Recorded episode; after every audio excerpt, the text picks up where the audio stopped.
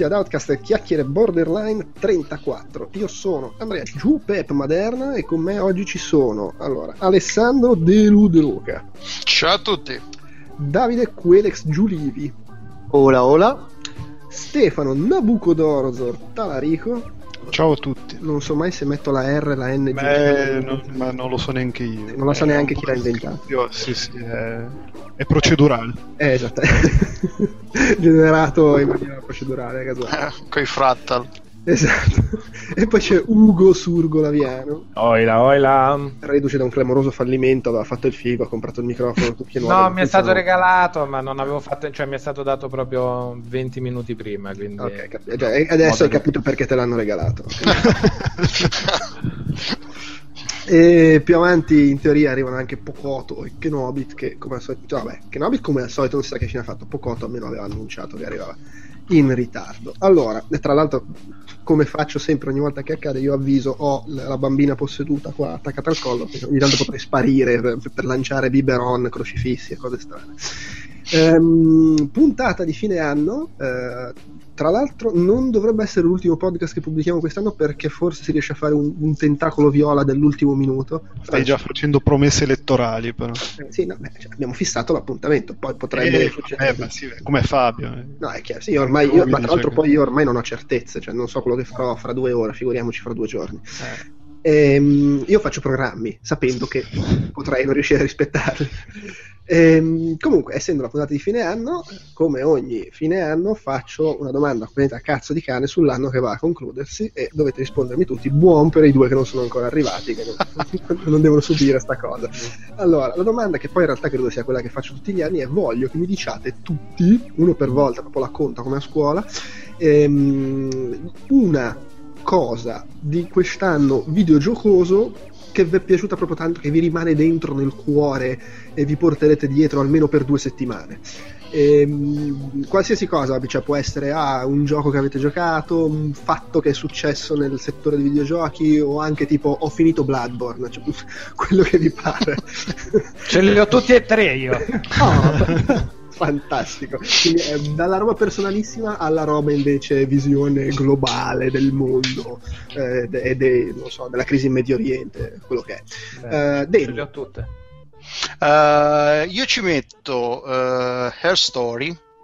mhm, il, non so se me- lo metto tra le cose che mi hanno sorpreso di più e mi hanno sorpreso di più in, eh, in maniera, in tan- in ta- maniera tanto tanto tanto positiva. Non me l'aspettavo, non sapevo, non sapevo neanche cosa aspettarmi, sinceramente. Era una di quelle cose che ho letto, ah, è una figata, compratelo, compratelo, costava 4 soldi, l'ho Sì, poi comprato è, di è uscito anche abbastanza. Oddio, vabbè, in realtà chi segue le cose Io non seguivo, io su uscire, Twitter però- la gente che segue Sì. ha cominciato a dire è bello, è bello, ho comprato, è appena Sì, uscito, è ma che-? Poi andando a vedere a posteriori ho visto che in realtà era una roba di cui si parlava da un pochino, ma non era il gioco indie molto pubblicizzato, diciamo. E, um, io vabbè, poi noi i giochi indie non è che li segua tantissimo, soprattutto questi nella sezione giochi a quattro soldi, io di solito non, non ne conosco nessuno, comunque non è una roba che seguo. E quindi sì, mi è piaciuto, sono contento di, di averlo comprato, sono contento di averci giocato, sono contento che esistano, che ci sia gente che, prova, che provi a fare cose del genere con i videogiochi. E quindi sì, è questa la cosa che, che mi, mi porto dentro da quando è uscito, diciamo, è una cosa che mi ha colpito di più, me lo ricordo ancora adesso. Attenzione, a tradimento ti chiedo se è anche una cosa brutta di quest'anno, che non ti è piaciuta proprio per niente. e il Eh, nostro social cosa justice warrior. brutta? Eh, Eh, Gamers Gate cos'è? 2015 o era, eh, già era ancora 14? Ma non lo so, a me ormai a me sembra 2012. È per 2000 quanto mi hanno rotto sempre. Comunque sì, tutta la faccenda del Gamers Gate, che il, pove- il poveracismo della gente, della cattiveria della gente. eh, che Dici, vabbè, mi dirai, anco- ti sorprende, eppure sì, riesco- riesce sempre a sorprendermi quanta, quanto meschina possa essere la gente. Perché come dicevamo fuori onda, sei un anziano con tutti Sono i anziano. e ti danno, fas- anziano. ti danno fastidio i rutti e le persone maleducate. Esatto. In, realtà stavamo dando dell'anziano a Quedex prima, però vabbè, insomma. No, no, beh, ma anche, anche Delu che non apprezza i rutti. Va detto che qua dentro, a parte forse te Stefano, do- dove tiri, tiri, un anziano lo becchi. Beh, ma io sono vecchio Dove dentro. ti giri, ti giri. Eh sì, infatti. Io sono vecchio dentro, ma sono maleducato, quindi... Fuori, sei maleducato. Esatto. Hai scritto stronzo sul fronte. Sì. Ehm, Ugo, che ti vedevo lanciato, dici. Allo- beh, per me sicuramente l'evento totale dell'anno è stato tipo le 3 visto con un gioco tipo da presentare, per me, figo, è stato sì. abbastanza emozionante, devo dire, cioè avere il segreto, tipo, oddio, stiamo lavorando a sta cosa, oddio come andrà, oddio, oddio, ma che veramente lo fate girare in tempo reale, siete pazzi, quelle cose là, non posso parlare, in realtà non posso dire niente, comunque molto soddisfatto di quello è stato emozionante viverlo dall'altra parte eh, col team e tutto quanto, quindi quello sicuramente momento topico generale dell'anno. Poi ho finito Bloodborne, non solo, ho finito anche l'espansione di Bloodborne che mi è piaciuta molto e quindi probabilmente il mio gioco dell'anno come coinvolgimento e soddisfazione complessiva è buono, direi buono così. Ma buono. Invece una cosa brutta, una Beh, cosa se- se brutta. l'hai. Eh, una- le- eh, ehm, vediamo. Una- sì, Non puoi boh. dirlo perché c'è l'NDA. esatto, più o meno. C'è l'NDA sulla cosa brutta. No, no, perché poi in realtà no, le lunghe ore di impegno sono comunque, sono comunque Beh, sono grati- se- se- se hanno e il gratificanti a ritorno, modo esatto. loro, però sì, è un gran bucio di culo, Sì, ragazzi. sono gratificanti adesso, poi fra cinque anni, quando sai, No, sarai no, è esattamente la, la, la GIF quella che ha, eh, che ha postato Alen sul, sul gruppo come sviluppare i giochi. bene, bene. No, vabbè. Tra, tra l'altro, cioè, a me non- io non sono sensibile per niente. Quella GIF è riuscita a mettermi addosso una tristezza allucinante. Ma io sono andato a scovare l'origine di quel filmato lì, che è molto bello perché è un'intervista ai bambini al primo giorno di scuola. Ah, e mica sì, è esattamente. primo giorno di scuola e quindi la tipa chiede a quel bambino là ma è il primo giorno di scuola sei emozionato? sì sì ti mancherà la mamma no? Davvero? disperazione Eh, mica sì, Mancherà pe- la però è esattamente quella cosa. coraggioso Sì. mamma molto bello Quedex. Eh, eh, allora, intanto io inizio a dire che se sentite dei rumori o delle, de- de- de- me che lancio delle parolacce in- scomposte è perché mi ritrovo con un gatto che mi, sta- che mi hanno prestato. Eh, Mi hanno io volevo un, volevo un cane, sì, nel senso che c'è questa tizia che si è sposata o si deve sposare, forse si sposa perché l'ultimo giorno il ma- il marito stava scappando, quindi non Ah. saprei. Eh, Tanti sì, auguri, sì, eh. Sì, sì, ha buttato bene, però ciononostante avevano preso il biglietto per la Thailandia, quindi adesso sono in Thailandia e io dovevo prendere un fantastico cane per un mese e per questi ultimi, per, per il fatto che sembrava andare tutto a puttane, non so perché ma mi sono ritrovato un gatto che io odio. Quello che- Cioè, io non capisco come un, matri- un- un presunto matrimonio che poi non va in porto, va in porto con difficoltà, trasformi un cane in un gatto. Ma infatti sta cosa, cioè, allora, questi si stanno sposando, devono andare in viaggio di nozze e ti lasciano il cane, ma siccome quasi non si sposano, vanno in viaggio di nozze e ti lasciano il gatto. Esattamente, perché quello che è successo è che, che- che a un certo punto, ma allora, vabbè, che cazzo ve ne frega, comunque io volevo dovuto- Eh no, era meglio. Probabilmente è l'argomento più interessante della serata. Insomma, io dovevo, e mi ero proposto per tenermi un mese un Akita Inu, che è quel cane giapponese bellissimo, eccetera, e super educato, che si fa solo i cazzi suoi, non scodinzola neanche se il suo padrone non lo dico. Ma è quello Il che rimane poi dieci anni attaccato alla statua del padrone. Esattamente, esattamente quella statua, alla stazione, poi gli fanno la statua intorno, credo. E, e- e invece mi sono ritrovato con un gatto che è, non so, è uno anche un gatto di razza di quelli che credo costino un sacco di soldi che ha due caratteristiche. Gli piacciono tutti i cavi delle, delle periferiche Razer e quindi si attacca con i denti si fa penzolare. E Eh, ma lì devi capire, perché di solito i gatti si mangiano i cavi del Wii, però non avendo tu il Wii, Ah, ok, vedi. Sì, sì, Deve sì, essere caratteristica delle texture che il Eh. cavo che- E in questo momento invece sta cercando in ogni modo di raggiungere il microfono e morderlo. Quindi... Vabbè, Beh, quindi anche tu hai qualcosa di, di piccolo che potrebbe rovinare tutto. sì. Sì, non è assolutamente ai tuoi livelli. O forse sì, Eh, beh, oddio, c'è da Eh. dire che la mia non si mangia i cavi per, per il momento. non ancora. La roba figa di quest'anno videoludica è stata nettamente Rocket League. Rocket League è stata la roba più bella del mondo quest'anno, è stata la droga da... cos'è? È uscito a giugno, luglio? Quando è uscito? Luglio. È uscito a luglio ed è Il stata 7 quella roba luglio. lì... Ah, ah, oh, ecco, eh, dico, cioè, sa anche il giorno della Eh, nascita. perché il mio gioco preferito, è, cioè il mio gioco di quest'anno, è- mi sono informato. Ah, ok, perfetto. Allora non dirò niente che perché così ne puoi No, parlare. no, ma io ho un'altra cosa che mi è piaciuta, quindi Ah, va bene, ok. quindi Eh, allora, col- col mio- con la mia approvazione. E diciamo anche Calcaterra merda, tra, tra l'altro. Questo sì, sempre, cazzo, dopo le mazzate che ci ha dato ieri sera. Eh, da solo contro due. Ehm, Rocket League è bellissimo, è il calcetto, che cazzo c'è da dire? È, è troppo, è, è quella roba sportiva che fuoriesce dall'ambito videoludico per diventare lo sport in cui io sono una schiappa nel- nel- nello specifico, però fa niente. È godibilissimo eh, fare i gol spettacolari quando capiti per il matchmaking con le schiappe e prendere grandissimi schiaffoni, dimenticare gli schiaffoni che prendi quando il matchmaking ti mette con qualcuno di fuori. Eh, Se avesse il Reagan e il quad damage che rispone ogni tanto in giro. sarebbe anche solo splendido. Io spero che con, eh, chiama, con il mutator eh, fa- lo faccia sta roba. Peraltro, io non vorrei dirlo, ma forse oggi, mentre io parlo, è uscita la mod per giocare a hockey. Sì, è le- uscita, sì, sì, è uscita.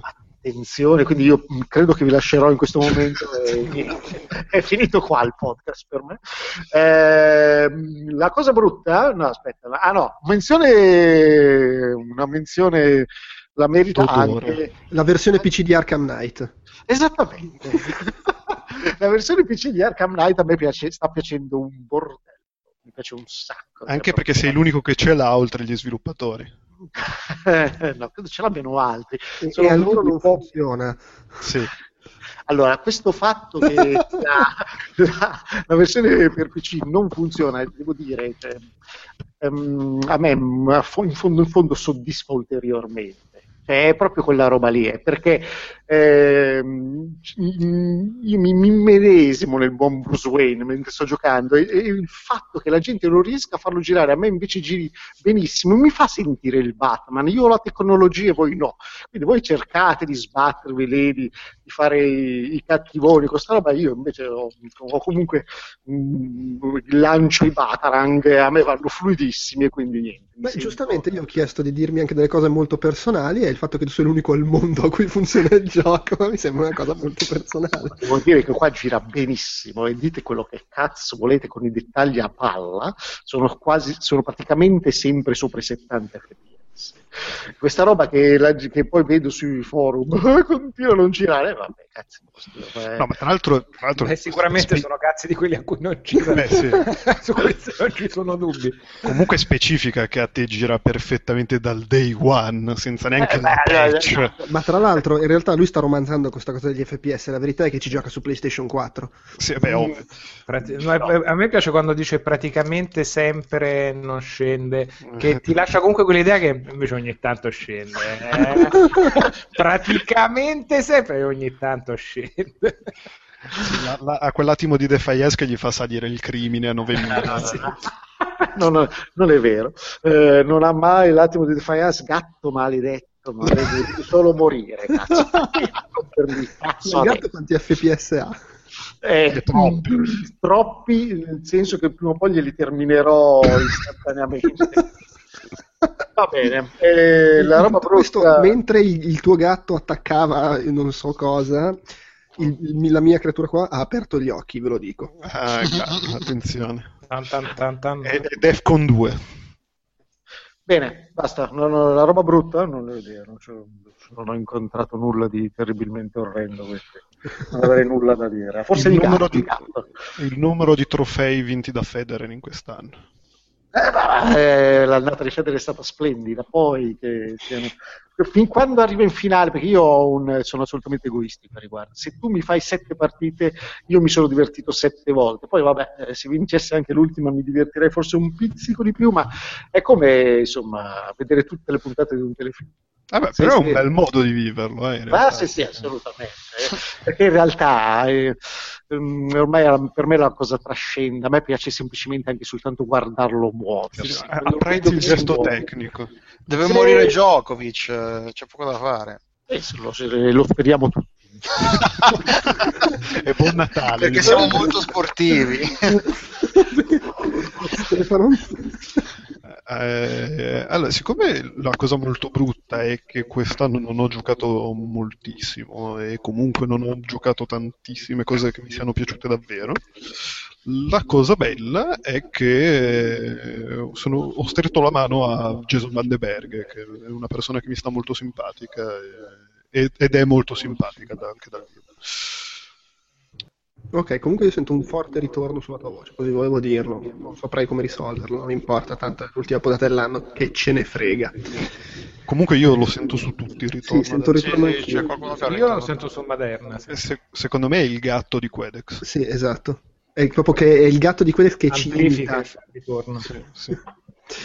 Eh, Comunque ciao Jason Van de Berg. ciao Gesù Vandenberg. Allora, io non posso dire il mio gioco dell'anno perché me l'ha fregato Delu. Eh, sta- prima stavo pensando a, a cos'è la cosa mia personale, ci stavo pensando mentre ero sul cesso. Ah sì, per me è figata il fatto che quest'anno non sono andato alle 3. No, scusate, a Colonia volevo dire, alle 3 purtroppo ci sono andato. E uff, mamma mia che bello è stato non andare a Colonia. Pff, mamma mia.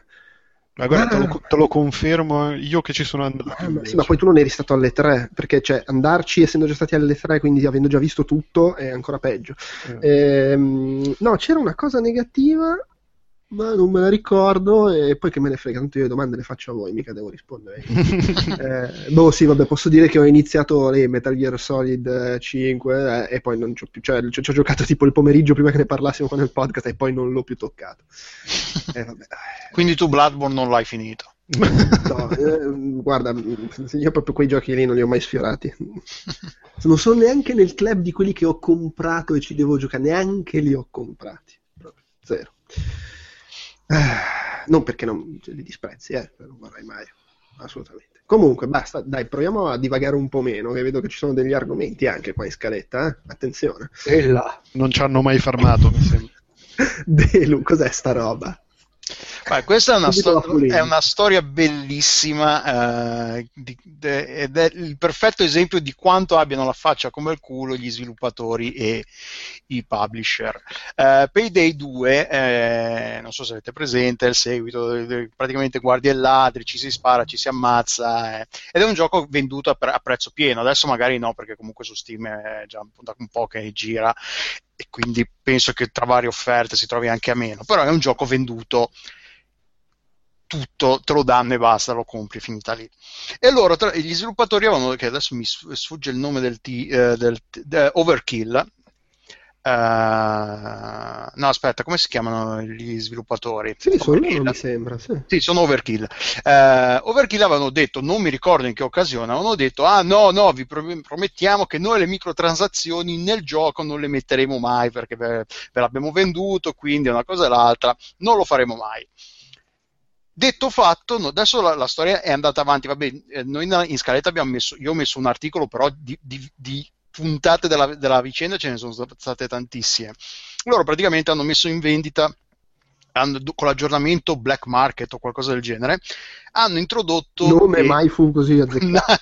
ecco sì, Black Market eh, Update hanno introdotto quello che è praticamente eh, si possono comprare dei eh, forzieri un po' alla eh, funziona un po' come Dota 2, praticamente ci sono i forzieri, non, non mi ricordo se praticamente puoi comprare le chiavi per, for- per i forzieri o viceversa, tu hai, le, eh, devi comprare, hai, hai, tutte le chiavi e quindi devi comprare i forzieri per aprirle, una cosa del genere. Comunque in Dota 2 eh, questi forzieri non danno nulla, quello che ci trovi all'interno sono, sono, solo oggetti estetici per i personaggi, sono eh, annunciatori, le voci, è tutta roba eh, solamente estetica, non c'è nulla che influ- influenzi in maniera diretta il, le meccaniche di gioco. Loro invece hanno messo, se non sbaglio, delle skin per le armi, che quindi sono roba estetica, che però migliorano anche le, le prestazioni, le statistiche delle armi stesse su, a cui vengono applicate.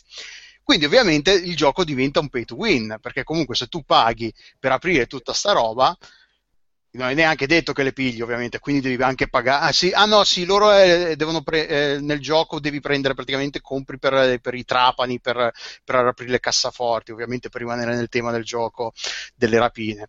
E quindi ovviamente la comunità dei, dei videogiocatori si è incazzata, il, tutta la comunità ha detto ma che cazzo dite, che cazzo fate, eh, le promesse che ci avete fatto ve le siete tutte eh, rimangiate nel giro di una, non, non nel giro di una settimana, però ve le siete rimangiati tutti non vi vergognate, fate schifo e tutto il resto.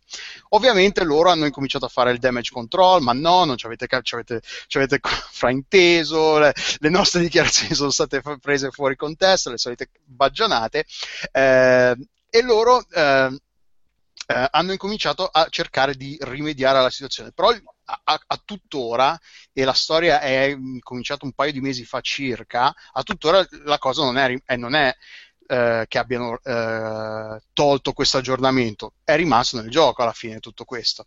Eh, loro eh, hanno incominciato a giustificare la cosa con i costi di sviluppo, praticamente loro è per tirare avanti questo gioco, perché poi hanno incominciato, il gioco è andato piuttosto bene, quindi hanno incominciato anche ha, se non sbaglio hanno anche cominciato a sviluppare altra roba, non so se roba interna o roba che gli hanno assegnato altri publisher.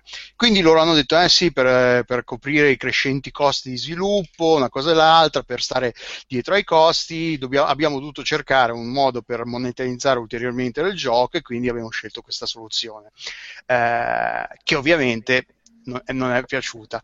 Ma ci sono stati vari, tra le, cose, tra le tante... Ehm, cose divertenti c'è stata, c'è stata un'intervista al PR, al capo del PR, che praticamente l'ha detta, siete voi che non avete capito, che praticamente ha dato la colpa alla comunità tra le righe di non aver ben capito come erano le cose, come stanno le cose, ma loro sono in buona fede, una cosa e l'altra. La co- altra cosa divertente è quando eh, i mod del, i moderatori del, del, forum ufficiale del gioco, che sono tutti giocatori, immagino, eh, che lo fanno nel tempo libero e gratuitamente, hanno in blocco dato le dimissioni perché stavano l'ammontare la quantità di abuso, di insulti che ricevevano sul forum, non essendo loro tra l'altro colpevoli di un cazzo, perché loro comunque non lavorano neanche, cioè collaborano con Overkill ma non, non sono eh, loro impiegati e non sono neanche pagati da loro, quindi ma chi ce lo fa fare di farci insultare dalla gente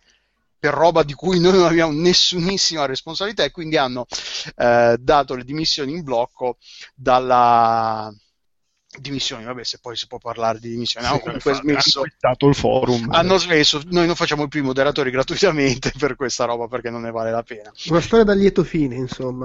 No ma la cosa divertente, io seguo, eh, io seguo David Goldfarb su uh, Twitter che è uno che lavorava in uh, DICE, che, che, aveva sviluppato non mi ricordo quali Battlefield, che poi aveva aperto, che era uno degli, dei fondatori dello studio di Overkill, e poi non mi ricordo, non so se se n'è andato per, per eh, questioni di disaccordo oppure semplicemente ha deciso di, di cambiare aria e di mettersi, di mettersi, a fare dell'altro. E, eh, e, e, e, tra le aggiornamenti, tra le, tra le, cose che ha scritto su Twitter quando è uscita questa cosa qua, ha scritto due anni, eh, due anni, e mezzo fa, durante lo sviluppo di Pay 2 e eh, tutto il processo che ha portato alla sua pubblicazione, io e al... Ah no, um, Almir Listo... Uh, ah sì, perché poi l'articolo che ho linkato c'è, questa, c'è un'intervista perché poi hanno fatto il lama su Reddit. Respira, calmati. Eh sì, no, perché mi sono confuso un attimo. hanno fatto il lama su Reddit che è Ask Me, cos'è? Ask Me Anything. Anything, sì. Eh, che, e, e, l'ha fatto era Almir Listo, che era il producer di, uh, uh, del gioco. E gli hanno chiesto che, come, come gli hanno chiesto la, loro, la sua opinione su, a proposito di questo aggiornamento e lui ha detto che due anni fa, durante lo sviluppo del gioco, eh, con David Goldfarb appunto, avevano detto che non ci sarebbero state microtransazioni in Pay 2. Al tempo comunque le cose erano molto diverse eh, e loro poi la, insomma la rigira un po'... Eh, eh al tempo... De- praticamente al tempo ho detto la verità, diciamo, una cosa del genere però i tempi sono cambiati e quindi abbiamo dovuto anche cambiare l'opinione una cosa all'altra. C'è un, e... c'è un po' del Gearbox Software come dichiarazione. No, ma, ma, no, assolutamente. Cioè, cioè, alla fine che loro l'abbiano fatto, ci sta. Alla fine il loro gioco, sono loro gli sviluppatori. Che la gente li insulti ci sta altrettanto perché alla fine cioè loro avevano detto che non l'avrebbero, detto, che non l'avrebbero implementata le microtransazioni, è un gioco a pagamento e quindi comunque ti aspetti che, cioè magari nel mondo delle, nel mondo delle cose perfette ti dici io il gioco l'ho pagato, mi metti anche della roba a pagamento, che tra l'altro influenza pesantemente, il, cioè influenza in maniera diretta e concreta l'andamento delle partite perché chi ha pagato e chi ha quelle skin lì, adesso non so quanto sia la differenza, non so se è un 2%, 5%, 10% di armi più potenti, però è comunque un, un vantaggio netto. E quindi c'è, cioè, è giusto che, che, lo insulti, li insultino alla fine, che poi vabbè, loro, è il gioco è loro e noi abbiamo detto cioè abbiamo bisogno di soldi e dobbiamo tirare avanti in qualche modo, non sapevamo come, come andare avanti, perché poi tutti gli aggiornamenti loro in, tempo, in questi anni hanno comunque eh, hanno hanno pubblicato aggiornamenti e tutto il resto, DLC o, o, quant'altro, tutto gratuitamente. Quindi chi ha pagato il gioco finora non ha dovuto tirare fuori un altro soldo. Però No, il rimane fatto il fatto, che, il fatto è, che è un, uno sparatutto multiplayer online sviluppato da, da sta gente qua che sono tipo in, vabbè, comunque uno studio indie e, e, in proporzione hanno avuto più successo di Evolve. Evolve erano preparati perché era 2K con il gruppo del Salcazzo e solo che hanno fatto incazzare tutti prima. Questi hanno avuto successo, sono cresciuti dopo, e, solo che non se lo aspettavano e fatto, non sapevano come tenere sui server con tutta la gente che continuava a giocarci infoiata. Eh, sono un po' problemi di gestione a monte. C'è anche da dire che ehm, c'è, c'è, anche chi fa del, del fa un po' maliziosamente anche un po' di cattiveria dice vabbè questi hanno incominciato sono, sono ingranditi devono finanziare lo sviluppo degli altri giochi degli altri progetti che hanno in mezzo hanno Payday 2 che comunque con, con, fa soldi cioè con, continua ad avere tanti giocatori da dove li tiriamo fuori i soldi per pubblicare i soldi se non riusciamo a tirarli fuori di, da qualche altra parte? Monetizziamo ulteriormente Payday 2 e quindi è quindi sì, è, stat- è, è, è una di quelle storie un po' del, di merda del mondo dei videogiochi perché comunque è sta- non so se la- voi l'avete seguita cioè non è che fosse in diretta perché comunque non è che ci fosse un live streaming di eventi ogni ora una cosa ogni... però c'è stato un periodo che nel giro di una decina di giorni o due settimane non dico giornalmente ma con cadenza piuttosto regolare c'era un aggiornamento della vicenda. Ed era sempre un aggiornamento che diceva vabbè non potrà peggiorare ulteriormente la e invece, e invece... no vabbè cioè non può, non può, sempre peggiorare mortalmente. Cioè fino a quando non licenziano qualcuno ma no secondo me la cosa bella è stata quando diciamo l'apice è stato quando quelli del forum che è gente che lo fa per passione. Cioè, vabbè, vabbè, ma grazie al che, cioè, voglio dire. Che hanno vabbè. detto, ma sentite un po', non ci, non ci date sì, un cazzo se ci insultano, ma sai che c'è, andate a fanculo. Eh, eh, Voi il vostro gioco di merda. Lì è stato l'apice della, della, situazione. E adesso è un po' che non ci sono aggiornamenti, quindi probabilmente la gente si è rassegnata all'idea chi continua a giocare gioca e probabilmente chi ha smesso ha smesso e tra l'altro non so l'impatto de, poi dell'aggiornamento quando, perché non giocando, non seguendo bene la comunità non so se effettivamente poi questo aggiornamento ha cambiato effettivamente il, l'andamento del gioco, se effettivamente chi, chi paga un, ha un vantaggio netto è sapere, però è stato, è stato divertente, cioè tristemente divertente seguire la vicenda.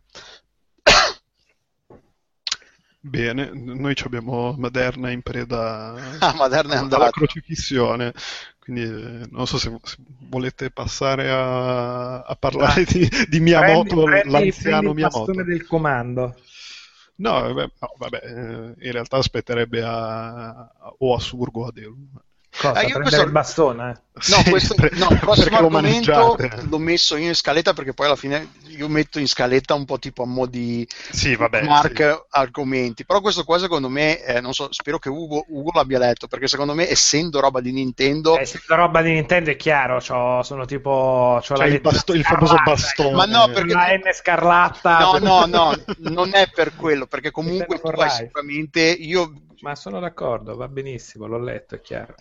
Quindi vai tu, Ugo. Vabbè, di cosa si basa e cosa ci racconta? Questo è un bel resoconto di un appuntamento che c'è stato al Game City Festival in cui il director di GoldenEye, Martin Hollins della Rare, eh, rivela un po' di retroscena sullo sviluppo del gioco, dicendo che insomma, innanzitutto nasce molto veloce con un capo della Rare che gli dice: Senti, dobbiamo presentare qualcosa di nuovo a Nintendo, dovrebbe essere questa roba su licenza, butta giù un'idea e questo in un mese si, si tira fuori GoldenEye che non è, non è niente male ma soprattutto lo tira fuori dicendo molte delle idee che abbiamo avuto derivano dal design di Nintendo, cioè a me era scoppiata la testa con Mario 64, con A Link to the Past e l'idea che ci fossero degli stage in GoldenEye, questa è una delle cose ancora oggi più fighe e non sempre ripetute nel genere, che si è andato corridoiando sempre di più, c'erano obiettivi secondari, cose che potevi fare in un modo, che potevi fare in un altro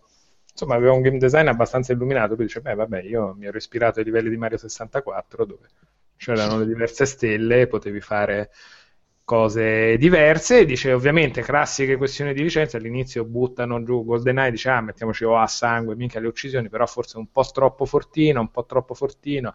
Riduciamo un attimo, gli arrivano un po' di feedback dal Giappone. Eh, certo che tutte le uccisioni stealth da corpo a corpo sono un po' pesantine, ma perché non facciamo che alla fine gli arriva il suggerimento dal Giappone? Tutti, perché non facciamo che alla fine si incontrano e si abbracciano tutti? Eh, che tu vai no, da... eh, io eh, volete tipo, no, perché non facciamo che James Bond alla fine va in eh ospedale sì, a trovare vai esattamente, vai in ospedale e si abbracciano tutti. In ospedale dice "Ah, vabbè, ti ho sparato, però alla fine amici, dai, amici, dai, dai l'amore, la comunità". Però dice che comunque il finale loro per provare un attimo a insomma evitare questa l'estrema violenza dello 007 delle cose per rendere un po' giocoso, un po' tra virgolette farsesco nel senso di teatrale.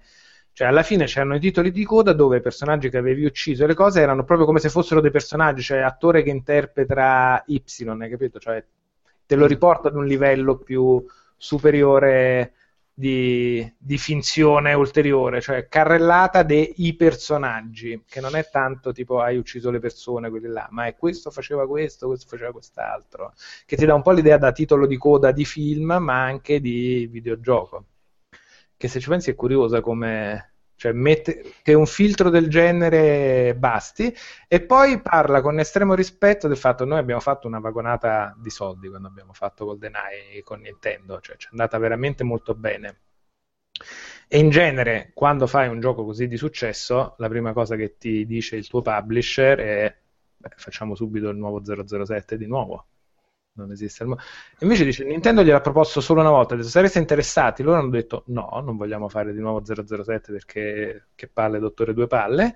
E Nintendo non ha mosso virgola, ha detto, va bene, c'è il problema. Buono Beh, così, proprio rispetto dei creativi, tipo, non vi va perché vi rompete il cazzo a fare un altro 007? E quindi hanno fatto un, un loro progetto più personale, sempre nello stesso genere che era Perfect Dark, ma ovviamente senza quella licenza, con una forza quindi di traino minore ah, che ha avuto effettivamente non, è, non, era su licenza perché io l'ho sempre no. io il Nintendo 64 in quel periodo ci ho giocato pochissimo ho tipo giocato a Mario 64 e po- poca altra roba io Perfect Dark è il seguito diciamo spirituale. non ufficiale, spirituale di, di, di, di, di GoldenEye. Ah, ok.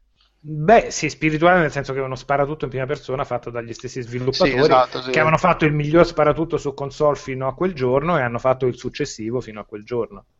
Sì, sì, sì, sì. Beh, che, che comunque Sì. quella, quella roba lì di Nintendo che non vuole, cioè che non, non ha insistito per il seguito, ci sta anche dal momento che Nintendo è la prima che dice ok, ho fatto il miglior gioco del genere, cioè ho settato lo standard, non c'è, non c'è bisogno di fare un seguito.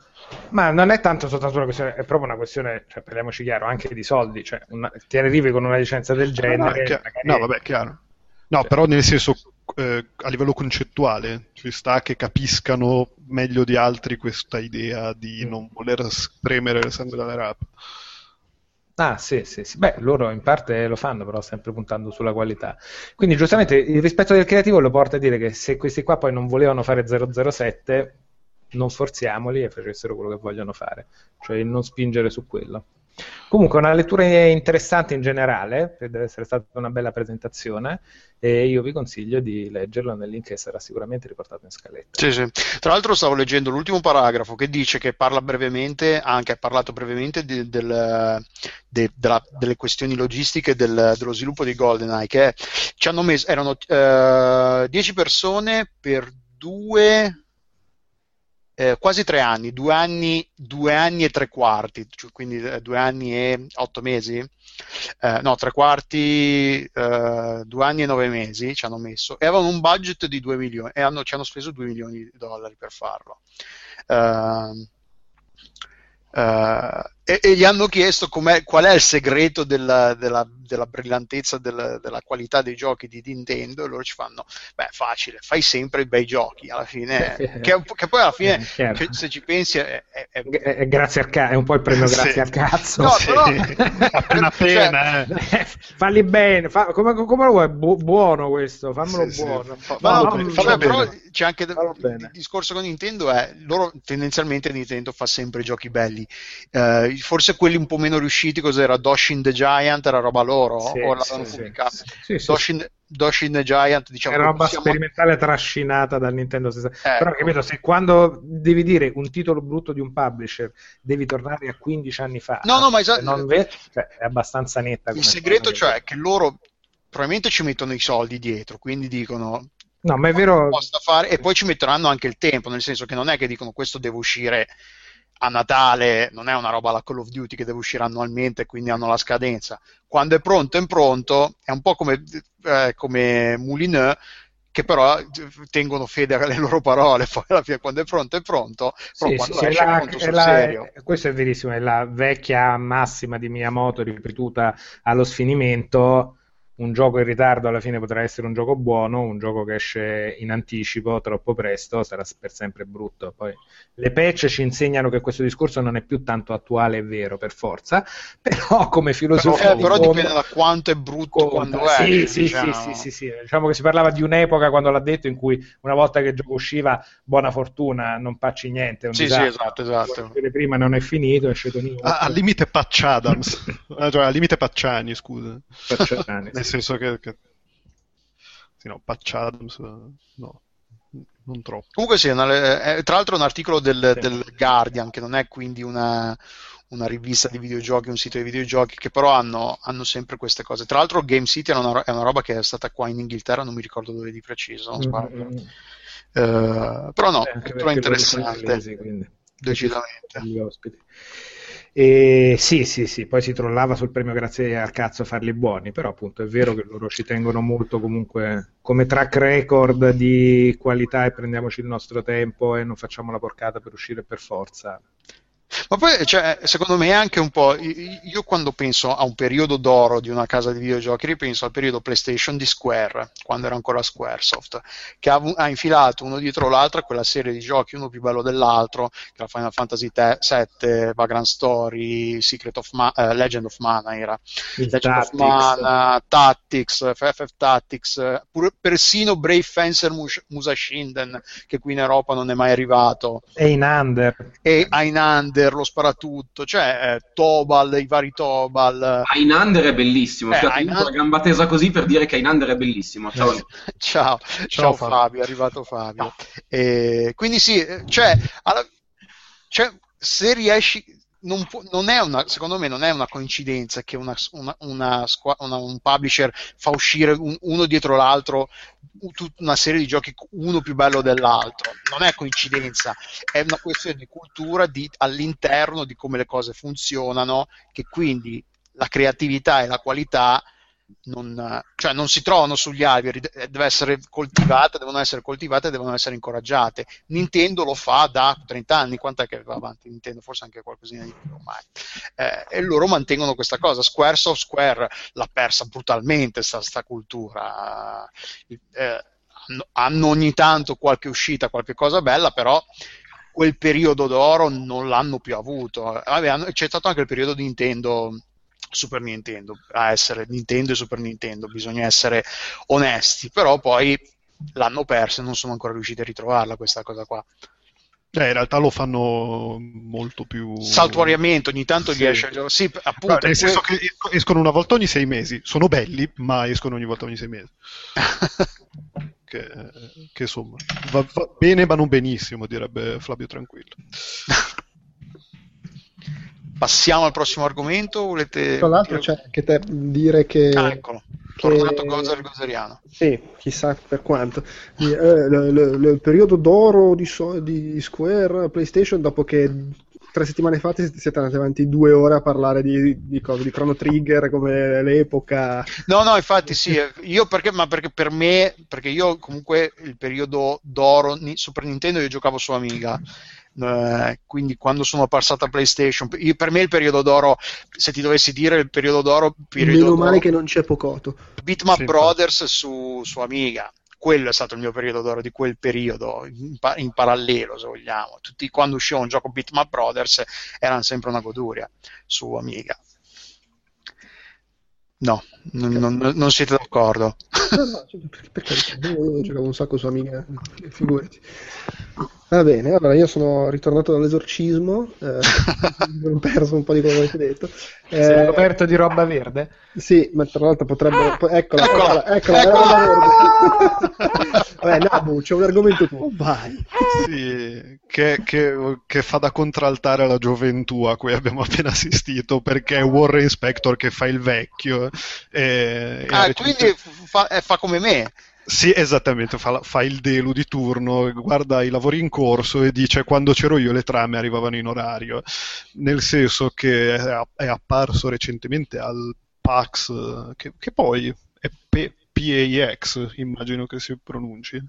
Comunque, Secondo me si pronuncia Pax. Secondo me loro lo dicono comunque PAX. una fiera, austra- una fiera in Australia, un fatto in Australia. Ma Ma no, il premi arcade che fanno in giro ormai ovunque nel mondo perché tanto tirano dentro fior di gente ovunque. Sì. Vabbè, comunque sa il cazzo, eh, l'hanno, l'hanno- hanno aperto il sarcofago, hanno fatto uscire Warren Spector, che ha detto sì, no, comunque belli eh, i giochi tipo Uncharted, Heavy Rain, The Walking Dead di Telltale, che hanno la trama, belli, eh, per carità, però comunque erano me- era meglio il mio Deus Ex, Eh, c'ha ragione.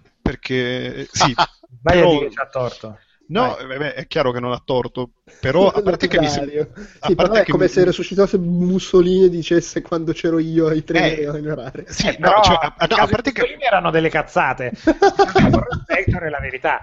Sì, però a- a- quello la prima cosa che gli, gli- gli- cioè, che gli trovo da ridire, con tutto il rispetto, è che ho capito che quando c'ero io, però te non ci sei più e, e o, o ti, ti- ti desbelini e fai un po' qualcosa, eh, oppure sta- sta- te ne stai zitto, ti godi la pensione dorata e non rompi il cazzo a quelli Anche che ci provano.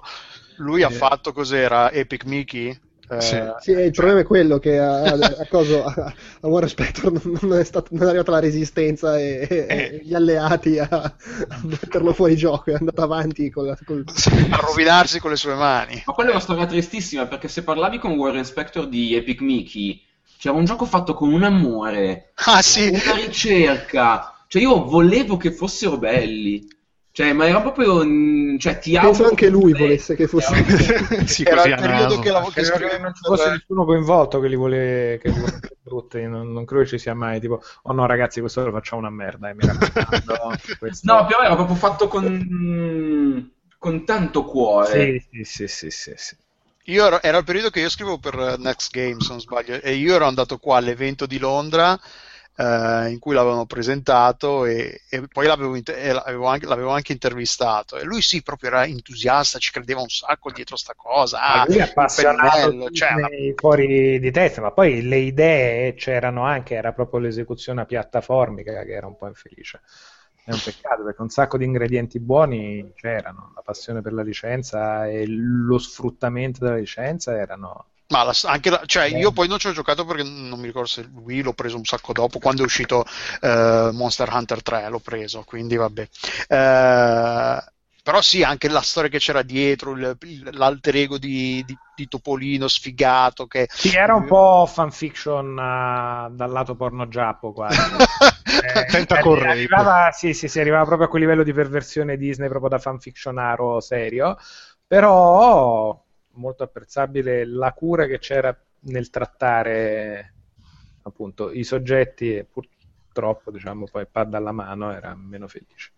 E poi, vabbè, c'è una roba, cioè lui con- ha fatto, ne trovate il report sulla scaletta, eh, poi a un certo punto dice, a me The Walking Dead di Telltale mi piace, ma, ma si vede che le scelte sono guidate dagli sviluppatori, non dal giocatore. Cioè, ora io, Deus Ex, il suo... Ci ho giocato poco e non è che me lo ricordo, ma fatico a crederci che le scelte non le abbia decise lui in qualche modo e che il giocatore fosse solo lì a scegliere. Cioè, Nel senso, anche perché mi viene difficile immaginarmi un- una scrittura di un videogioco dove lo sviluppatore non ha comunque il coltello a parte del manico. No, vabbè, è chiaro che le scelte, beh, a parte il fatto che si- comunque in Deus Ex effettivamente fai delle scelte che, che- che cambiano un pochino più che in The Walking Dead. Poi c'è il fatto che No, ok, siamo d'accordo. basati sui sistemi in cui comunque possono nas- nascere situazioni che non necessariamente sono previste da, da- da chi, da chi ha sviluppato il gioco, perché sono basati su, su sistemi che, fun- che si- che interagiscono fra di loro e con te, mentre The Walking Dead è proprio una serie di cose Vabbè, scrittate, tu decidi quale vedere fondamentalmente. Sì. Suppongo, eh, poi io non è che posso interpretare il, il verbo di Warren Spector, è una, immagino. Beh, secondo me, per tornare un attimo a Her Story, alla fine dipende da quanto lo sviluppatore è bravo a nascondere eh, il fatto che effettivamente tu non hai poi tutta questa scelta. Alla fine, quanto, quanto è forte, quanto è bravo lo sviluppatore a darti l'illusione che eh, sei tu che hai la, la libertà di scelta, sei tu che stai facendo. Eh, mentre in, eh, nei giochi moderni alla fine anche Air Story riesce, riesce perché appunto ti, ti lasci, ti fa credere che tu stia veramente eh, pilotando la storia quando in realtà non lo è ovviamente. E forse sotto questo punto di vista è, è comprensibile quello che ha da dire Warren Spector, che poi alla fine si po- possa essere tutto ridotto al è un, è un vecchio anziano che, eh, Che, che si lamenta. che si lamenta dei giovani, ci può anche stare effettivamente. No, Vabbè, cioè, è un ma- vecchio anziano che non azzecca un gioco dal 1999. eh, sì. È veramente il 99, cioè non è neanche una battuta, è proprio... sì, no, eh, ma poi cioè, secondo me c'è un, un- problema di base. Lui può, ovviamente può avere le sue preferenze, ma è un paragone un po' del cazzo The Walking Dead con Deus Ex perché appunto sono proprio competenti diversi come tra virgolette filosofia di, di- di- di game design. Per cui come cacchio fai? Sì, Eh, no, ma anche perché voglio dire, ha citato Uncharted, Heavy Rain e The Walking Dead. Cioè che Eh, non- sta, sta- dicendo mi piacevano di più i giochi di una volta. Eh, eh, ma infatti è per quello che cioè, sembra veramente che hanno aperto il sarcofago e ha detto la prima cazzata che gli passava in mente. È che senso- siete che hanno finito il palazzo in costruzione, non sapeva più cosa fare. Lo hanno, Sì, trovato, lo hanno trovato al cantiere lì vicino al, al centro di esposizione. Uè, Wa- Warren, ci- vai a fare, ci vieni a fare il keynote di apertura? Ma sì, dai, perché no? Magari Era asciugati la bavetta. E lui ha detto, vabbè, vado a criticare un po' i giovani d'oggi, dai. E insomma. mentre parlava sul palco aveva le, le braccia, le mani con- dietro, si teneva dietro le mani. eh. braccia con sé. aveva le mani dietro e stava un po' chinato in avanti anche leggermente. E in tutto questo Kotick cos'è che voleva? Che... Vedo in scaletta che il prossimo argomento c'è lui. Beh, la, la bomba di cos'è che è successa a inizio novembre? La bomba di, di inizio novembre che è che è stata che Activision si è comprata lo sviluppatore di, eh, di Candy Crush, King, si è comprata tutta King. E vabbè, io l'ho battuto il fatto che, che, che, che, che Kotick su Facebook ha incominciato a spammare per chiedere le vite ha fatto la cazzata e si è comprato per 5.9 miliardi di dollari tutta King, però di vite gliene hanno date un botto, spero anche insieme alla la cosa divertente tra, di tra l'altro, scusate, Dimmi, dimmi. Facciamo, facciamo presente che mh, Candy Crush in, in quei quel 5 anni neanche che, di vita che, che è durato costa comunque un miliardo in più di 35 anni di Star Wars. Così, per mettervi un po' di tristezza. Quindi Disney ha, ha pagato meno Star Wars. Esatto, sì, e tutti, quanto- tutti i cazzi di Lucas che tiene, in- tiene insieme Hollywood, eh, gli effetti speciali e quant'altro. di quanto Ah, perché- Activision perché si è non presa anche pagato. la si è Si è presa tutto. Sì, sì, si è presa tutto. Attenzione, non Eh lo sì, sapevo eh, eh sì, eh, gli, ha, gli ha venduto tipo tutto, tutto quello che aveva Lucas. Anche, la- anche lo Skywalker Re. No, quello, no, quello, quello è tipo la sua, sarà la sua tomba di grafite. La Nano di merda. La cosa di tutta sta storia di... eh, vabbè, nessuno se l'aspettava, cioè quando l'hanno, l'hanno annunciato è stata, una, cioè, è stata una bomba, perché effettivamente, a- al di là del fatto... Uno è stato l'acquisto in sé, perché comunque si cons- King è comunque un'azienda in, eh, in salute, perché comunque Candy Crush, eh, cioè oltre a Candy Crush, non, non- non ha- Candy Crush è stato il, il, eh, il fenomeno mobile degli ultimi anni so- so- di- dei social, social gaming. Praticamente tutti, io ci ho giocato, poi ho smesso. Chiunque, a chiunque è capitato di ricevere una richiesta di una vita di Candy Crush, penso qua su Facebook. Eh, quindi, che, che- però che, che Activision vada a spendere 6 miliardi, 5 billion, eh, 5.9 billion, cosa sono? 6 Sì, miliardi? sono 6 5 miliardi Allora, di euro. considera i soldi che fa ogni mese Candy Crush. Che Ah no, Candy Crush fa ancora un botto di soldi, sì, Ah, sì. un- Quanti ne fa per intenderci? Cioè, datemi un numero a caso che non... Eh, Nove. aspetta, sto allora, stavo guardando nell'articolo se ci sono. eh, allora, eh, hanno 500 milioni di giocatori in 196 eh, paesi intorno al mondo. Dei quali mille paganti. Fanno King- sul milione, quasi sul milione di dollari al giorno. al giorno? Al- Ok. Ma la cosa, una delle cose che è molto interessante di, è che chi- il 60 circa il 60% del- della consumer base di King è donna, che se ci vai se- nel contesto di, di un Activision che produce Call of Duty e roba ci sta che po- vogliano dire, vabbè, proviamo. Certo, il problema è che sono 6 miliardi di dollari. C'era la battuta su Twitter, poi ci sono, si sono sprecate un po' le battute. E quella che secondo me, che a me è piaciuta di più, è stata, non mi ricordo di chi, che ha detto: eh, Activision eh, compra per 6 miliardi eh, una voce. eh, una- un- eh, era la- una voce in, eh, in- in bilancio passiva futura. Praticamente loro. Eh, Gli esper- non, non gli esperti, però visto come vanno queste cose, di solito dice vabbè, perché comunque tipo Facebook che ha comprato quelli di Friends with War, eh, Fr- eh, Wars with Friends o come cacchio si chiama. Vabbè, ma banalmente Zinga, cioè quanta merda e- erano, erano i, i king di tot anni fa e adesso Esatto, sono sì, nella sì. merda. Beh, no, comunque vanno avanti. Vabbè, Zynga- vanno avanti, ma vanno avanti- brutalmente- si sono brutalmente eh, ridimensionati. Vabbè, ragazzi, nelle- ma a prescindere dal fatto che questi appunto hanno fatto nel primo trimestre 600, mila- 600 milioni di dollari nel primo trimestre, cioè così del 2014, quindi comunque sono soldi che magari sì, ci metti un po' a recuperare, ma è soprattutto la base installata di, di utenza e di profilazione che ti sei comprato, cioè tu ti sei comprato un aggregato di dati di persone clamoroso perché quel numero di pubblico c'hai una persona su cinque sul pianeta profilata praticamente. Tra l'altro probabilmente sono cose che oggi anche. sono super big data esattamente che oggi valgono molto, quindi non è semplicemente ti sei comprato Candy Crush, ti sei comprato la profilazione di tutti gli utenti di Candy Crush, tutti i tuoi amici di Facebook che ti hanno dato, proposto una vita, tutti quelli che ci hanno giocato. No, no, sì, no, cioè, pubblico a cui vendi pubblicità, a cui vendi la non cosa. metto in dubbio che loro si siano fatti i conti in tasca e che abbiano pensato che ne vale la pena. Certo, sono 6 miliardi di dollari che ti viene da dire. Sono soldi incommensurabili, cioè io non riesco neanche a farmi un'idea di a pensarci. Però per l'azienda che siamo dalle parti di infinito, cioè, boh. King comunque, tipo nel- nel- nei link che ci sono poi nell'articolo che abbiamo linkato, eh, ci sono alcuni artic- eh, articoli, link ad articoli che, che, eh, descrivono che la situazione di, di King, per quanto faccia ancora un botto di soldi, comunque rispetto all'anno passato il- l'azienda sta- non, non fa più soldi come prima, il- le, i- le entrate sono scese del, del 18% rispetto all'anno precedente e ehm, i profitti sono scesi del 28%. Eh, quindi l'azienda, per quanto stia eh, comunque in, in salute, continui a fare soldi, ne fa meno dell'anno, dell'anno precedente. Che comunque nel mondo del capitalismo, nel mondo del- di, di un'azienda, tra l'altro anche poi quando sono andati in borsa, eh, la- l'offerta pubblica, l'IPO, che adesso non mi ricordo come si traduce in italiano, eh, è comunque andata male è andata male, non se, non se l'è filata nessuno King sul mercato su Wall Street quando l'hanno lanciata. Eh, quindi sì, cioè è un po'. ric- ricordo anche che c'era sta- stata un'intervista.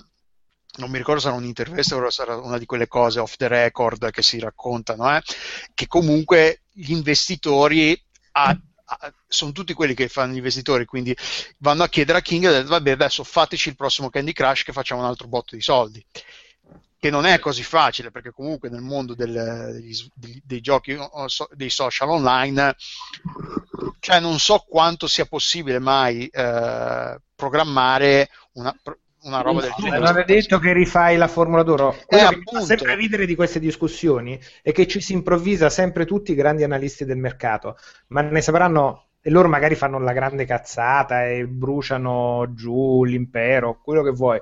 Ma ci avranno delle ragioni, lo sapranno meglio loro su perché fanno certe mosse, che qua si ipotizza sempre per caramelle cose, ma che cioè dice, oh, che cazzone, spero ti potevi comprare guerre stellari. E ci sarà un- un'idea dietro, cioè non penso che gli è cascata la faccia sulla tastiera sbavando in una, in una sbronza colossale. Ma chi vuole fronte sullo zero.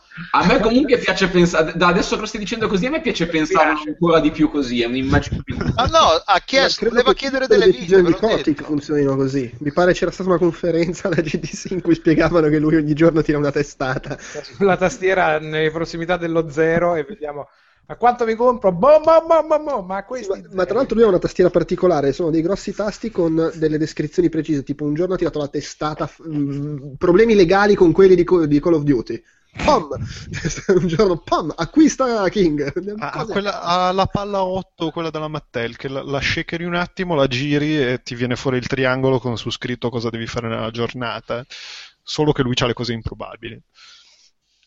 Eh, comunque stavo rileggendo un po' l'articolo e nell'articolo c'è, poi hanno eh, c'è anche un'intervista, te- hanno fatto un'intervista telefonica con, eh, con Kotick, appunto Bobby Kotick, che tra l'altro ridendo e scherzando eh, è dal 91 che è CEO di Activision lui, quindi non è l'ultimo per quanto ha avuto in vari, in vari momenti il ruolo di cattivo dell'industria dei videogiochi, eh, cioè è uno che comunque non è l'ultimo degli imbecilli. del- E lui alla fine dice che, vabbè, eh, hanno- si sono guardati quando- attorno, quando volevano dici- entrare. Scusami, quando dici in vari momenti intendi dal 91 a oggi? Dal 91 a oggi è sempre. Ma no, perché adesso mi ricordo, ma ci sono stati periodi in cui Kotica ah, incarnava quanto il male Beh, potesse- c'è stato tutto l'affair Call of Duty, Zampella. Ah, ecco, sì, esatto, esatto. Sì, adesso non mi ricordavo perché. Però sì, ha avuto que- in questi anche recente Tony Hawk volendo che gli scadeva la licenza e loro hanno dovuto No, tirare. vedi, quindi eh, esce il gioco ma ragazzi ma sto ancora programmando qua sta scadendo la licenza Eh, guarda, scade domani. È pressato. Ma poi, cioè, scusa, lui è pur sempre quello che ha dichiarato: Ma sì, che ce frega, Call of Duty lo facciamo pagare 10 sterline di più in Inghilterra, tanto lo comprano. Eh, ha ragione E c'ha ragione, la gente lo compra. E non è per un caso che è il, che è il CEO da- dal 91 fondamentalmente. Sì.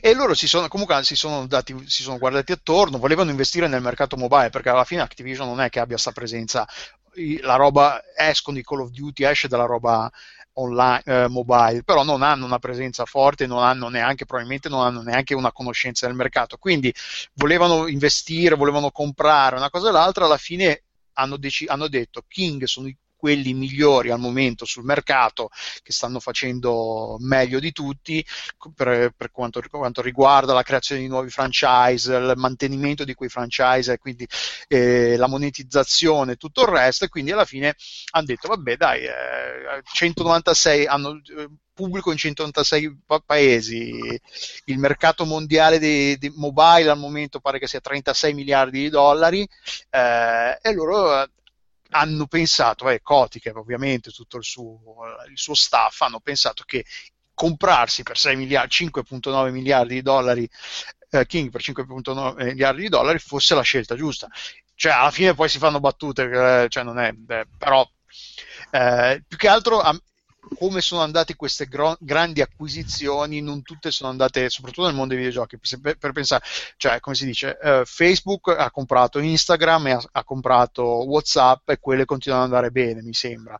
Però quando si tratta di, di acquisizioni grosse di roba di videogiochi, cioè alla fine lo stu- Zynga si era comprati quelli di appunto uh, Words of Friends o come cacchio si dice e quelli li hanno chiusi poi alla fine del... sì però lo sai cosa c'è che di solito c'è il problema che diventano delle scatole vuote si comprano la, la, sì. l'azienda il coso poi scappano tutti gli sviluppatori e, e, e, quindi ti ritrovi con un marchio. Ma chi? Microsoft che si è, comprato, si è comprato Minecraft e il tipo di Minecraft se n'è andato per protesta. Sì, vabbè, no, ma che per protesta? Per protesta, no, no, no, per, protesta, per, per, sì, per, per buona uscita. Per protesta di miliardi. Sì. Non so, però, però abbastanza vita per bruciarmeli tutti. Bastardi. Sì. No, in realtà, so in realtà, sì, non so se avete seguito il fatto che ora lui è un ciccione depresso perché è solo con i soldi. Ciccione depresso. Sì, sì, ma ora di più. Ora no, di però più, io, io, ho visto recentemente un su Periscope dalla sua casa, mi pare che fosse Los Angeles, dalle sembrava colline. Felice. Sembrava felice. Eh, no, sì, sembrava abbastanza felice. Vabbè, ma no, sì, ma no, non, ne, non ne dubitavo. Comunque, mh, sì, però, cioè, ok, è vero che di solito quando ci sono le acquisizioni di sta roba, eh, molto spesso, che ne so, quando Microsoft si compra eh, qual, che ne so, Halo perché, o Bungie e, fa tre giochi, dopodiché gli sviluppatori se ne vanno da un'altra parte, quindi lei si ritrova con, a dover dare lo stesso marchio a qualcun altro. Però cioè, Candy Crush Saga, hai una roba installata su 500 milioni di, di di dispositivi, eh, ci sarà dietro un ragionamento del tipo, ok, anche se 6 miliardi ci metto due anni a recuperarli vendendo caramelle a sta gente, già soltanto che posso decidere io quale pubblicità far apparire nel, in questa applicazione, secondo me c'è dietro tante di, quel, di, di quelle motivazioni economiche che lo giustificano, che non è una roba tanto legata ai videogiochi, cioè è un'applicazione che 500 milioni di persone hanno installato sul telefono, è un, cos'è, un ottavo del pianeta? No, sì, da quelle sì. parti là. Eh, esatto, sedicesimo. Beh, se poi pensi che al, oltre, perché comunque un sedicesimo del pianeta comunque non tutto il pianeta ha accesso a questa roba. Se riduciamo la, la percentuale, la riduciamo alla gente che effettivamente ha accesso a, a questa roba qua, probabilmente siamo anche in, in percentuali anche maggiori. Uh, tra l'altro, poi vabbè, nell'intervista dice anche che comunque King non hanno solo poi, poi, magari sono loro che te la rigirano, te la vendono. Comunque hanno, hanno, ovviamente il super franchise che è Candy Crush, però a quanto pare anche gli altri che sono Candy Crush so, Soda, ma poi ce ne sono altri che sono un po' simili, che comunque stanno facendo bene anche con gli altri. Quindi, vabbè, ovviamente il, la, la, la, società in salute hanno un, un patrimonio di informazioni di dati che è enorme. Alla fine cioè io non, non, so quanto possa valere questa roba qua, evidentemente per loro 6 miliardi di dollari li vale. Eh, però sì, il, la, la, cifra quando è uscita e l'annuncio hanno, hanno, lasciato un po' tutti di sasso, perché comunque era una cosa che non, nessuno si aspetta. Eh, cioè, eh, ness- cioè, non penso che nessuno si sarebbe mai aspettato una cosa del genere. Tra le previsioni che qual- avevamo fa- se aveva- avevamo fatto le previsioni, non penso che nessuno avesse mai detto chi- Activision si comprerà King nel 2015. Ma, ma, soprattutto a proposito di cose che non si sarebbe mai aspettato nessuno, ma anche noi in realtà, il fatto che Overwatch sia stato annunciato, ah, tra parentesi Overwatch che è di Activision Blizzard, quindi maledetti stronzi ci state, ci state osservando. Eh, Overwatch sarà, non sarà un free to play, che voglio dire, è una notizia che, che tutti hanno preso malissimo, ma che io onestamente mi... mi... Beh, l'articolo che, l'articolo che ho linkato è per due motivi l'ho linkato. Uno perché comunque è, è, inter- è, è un, è un, annuncio grosso, l'hanno annunciato durante il BlizzCon se non sbaglio. Sì, sì. Eh, prima de, di questo annuncio n- non c'era nessuna, nessuna notizia né, né, in un senso né, né nell'altro. Sì, l'ha lasciato nel limbo. Era nel limbo. Sarà, tutti pensavano, pensavano che la gente, tanti pensavano che sarebbe stato free to play per il semplice motivo che Hearthstone è free to play, uh, Heroes of the Storm è free to play. Sì, ma secondo me sai perché lo, lo pensavano tutti? Perché eh, Overwatch sostanzialmente il, eh, vuole essere il grande rippone del terzo millennio di Team Fortress 2 che dopo una vita eh, come gioco normale è diventato free to play e campa no, però adesso di cappellini. Team Fortress 2 lo compravi all'inizio. Sì, però... Nell'intervista si capisce perché è per questo che l'ho linkata ed è anche un, una riflessione un po' più eh, un collegamento, una riflessione sul, di, sui giochi free to play. Loro dicono chiaramente perché Overwatch è a pagamento, tra l'altro hanno annunciato recentemente che tutti i contenuti che usciranno dopo il lancio saranno comunque gratuiti, mappe, eh, personaggi nuovi e tutto il resto non, non sarà tutto uh, gratuito per chi ha comprato il gioco. Eh, loro hanno, hanno, mentre sviluppavano il gioco, non è che hanno deciso a, a tavolino a, a, presci, a, priori che il gioco sarebbe stato a pagamento, hanno, hanno fatto, sperimentato un po' con varie cose, modelli free to play, un po' di cose. E, eh, e loro hanno, si sono resi conto per come il gioco funziona che un modello free to play non avrebbe funzionato perché comunque il gioco intanto io non, non, ho, avuto, non ho, avuto, accesso all'alfa, quindi non sono, riuscito, non so bene, non, non, sono riuscito a provarlo. Io, eh, io sì, io ci ho giocato. Ah, cioè, po- giocato. Molto, po- sì, molto poco, ma ci ho giocato. Eh, il fatto di poter cambiare eh, eroe o personaggio in qualsiasi momento è parte integrante del gioco. Ti rendi conto sì. che in quel momento ti serve più un, perso- un, personaggio di un certo tipo piuttosto che un altro per portare avanti, per portare avanti l'obiettivo, una cosa e l'altra, cambia il volo e fai. Fa- sì. Essendo free- se la cosa è free to play e tu non hai accesso a certi personaggi, cambi, brutal, cambi radicalmente il modo in cui lo sviluppatore deve pensare al gioco e qui Ugo potrà ovviamente dirci, eh, darci l'input da, di, di, uno che i giochi li fa per davvero. Eh, e loro lo dicono chiaramente, quindi cioè, eh, po- nel momento in cui devi pensare a, a una situazione in cui il, le, eh, i giocatori non hanno accesso a tutti i personaggi, devi pensare a, a, un modello, a, un, a, una giocabilità, a un sistema di gioco che funzioni sempre comunque e le limitazioni che un modello free to play gli, gli imponevano erano troppo grosse, erano troppo pesanti e il gioco ne avrebbe risentito pesantemente. Eh, un'altra cosa che hanno, che hanno, provato un sacco è eh, le, le, modalità di gioco, tipo catch the flag non, non c'è appunto perché tutti avrebbero sceso, scelto i personaggi veloci, che adesso c'è, lo dicono il, il, nome del personaggio veloce, e alla fine se tutti scelgono quello si, si perde la questione. Oppure se, se, inserisci la limitazione, ok, ci possono essere solo due di questa classe e gli altri cosa? Si attaccano al cazzo, gli, al, gli altri due corrono. Eh, i due che riescono a prendere per primo quel personaggio fanno e gli altri cosa fanno? Stanno a guardare e fanno da contorno. Eh, sì, con la scusa de- dei pagamenti avrebbero destabilizzato l'equilibrio esatto. del gioco. Quindi... Soprattutto anche poi in funzione di eh, vi proponiamo un gioco per cui continueremo a, a, lo, lo, sviluppo de, dei componenti aggiuntivi, delle nuove robe, eccetera, eccetera, e, e, cioè, sarebbe diventato un casino allucinante poi sviluppare co- roba nuova senza, senza sballare gli equilibri con la mentalità free to play. Ha, ha molto più senso così che anche storicamente World of Warcraft, non so, che, non so se vi, vi, ricordate il periodo in cui i pala- l'Orda avevano gli sciamani e eh, sì. l'Alleanza avevano i paladini. Sì. Quando poi hanno, col, non mi ricordo che espansione, hanno dato gli sciamani all'Alleanza e i paladini all'Orda. Sì. Era proprio, lo hanno proprio detto che loro si erano rotti i coglioni dover sviluppare eh, degli encounter, de- degli scontri con i boss che funzionassero che era, un, live- era un, un livello extra di lavoro che dovevano fare sul design dello scontro perché non potevi pensare, eh, questo funziona se hai il paladino, però deve funzionare anche se non ce l'hai un paladino, e viceversa, se hai lo sciamano deve funzionare se non ce l'hai.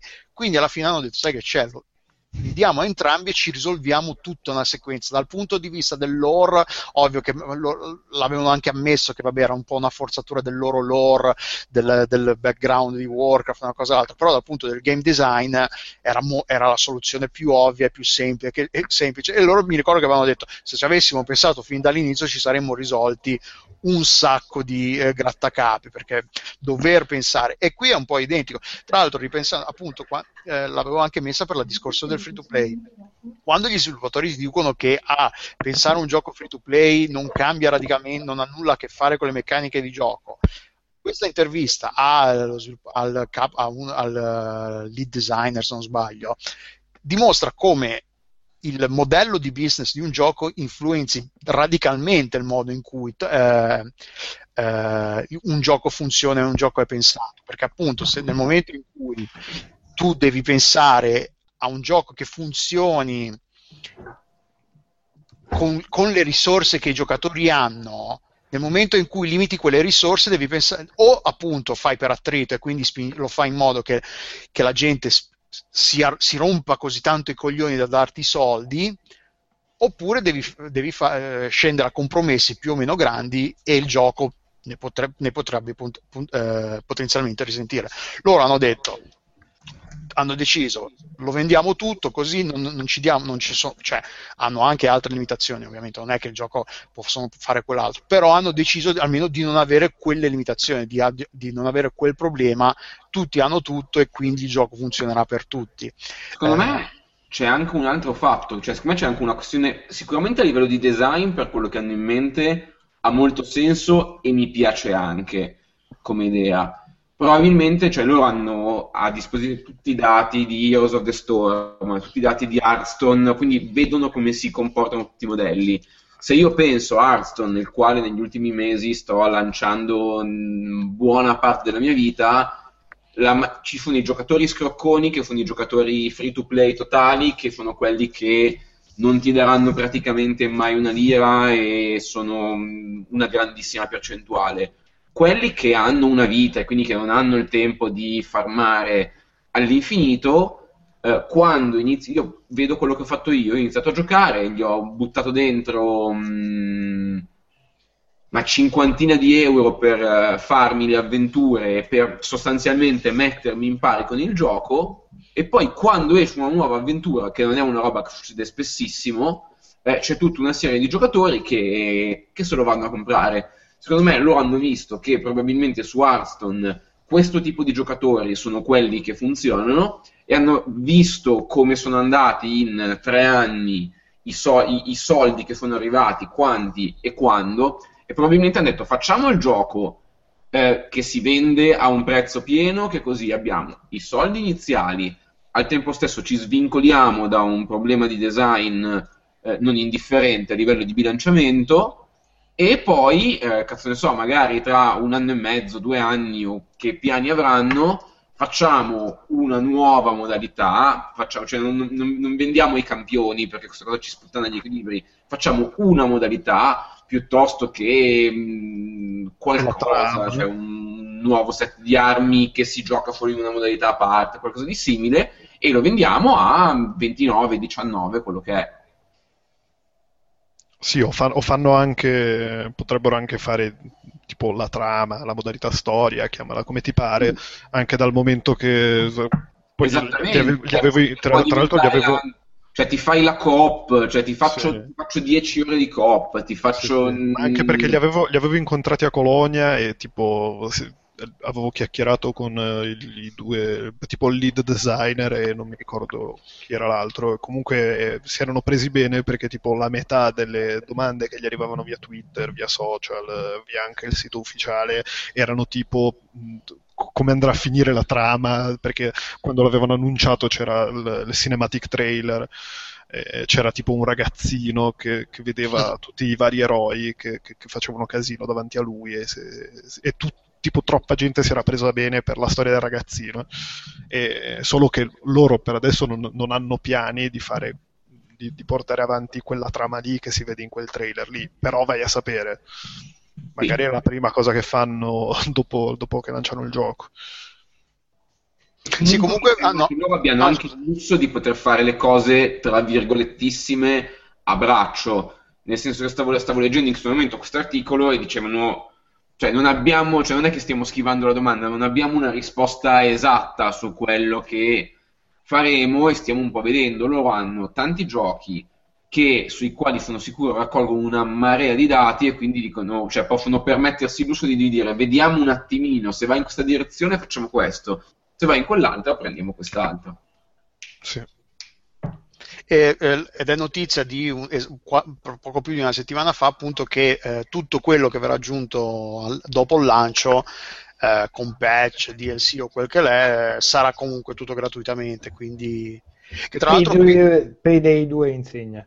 Insegna infatti. Uh, tra l'altro il gioco non l'abbiamo detto non è solo PC uscirà anche per PS4 e Xbox One che anche questa è stata un po' una sorpresa perché tutti davano per scontato ovviamente che sarebbe uscito, uscito per PC però il fa- che Blizzard faccia roba per console ovvio che adesso è un po' di più che cioè con Diablo eh, l'ha fatta la versione console dopo sì. un sacco di no, tempo. più che altro, più che altro però non era scontato No, vabbè, però con Diablo l'aveva fatta sporca perché tutti quelli che giocarono Diablo su PC, la prima cosa che dissero tutti è che, minchia, però sembra un gioco per console portato male su PC.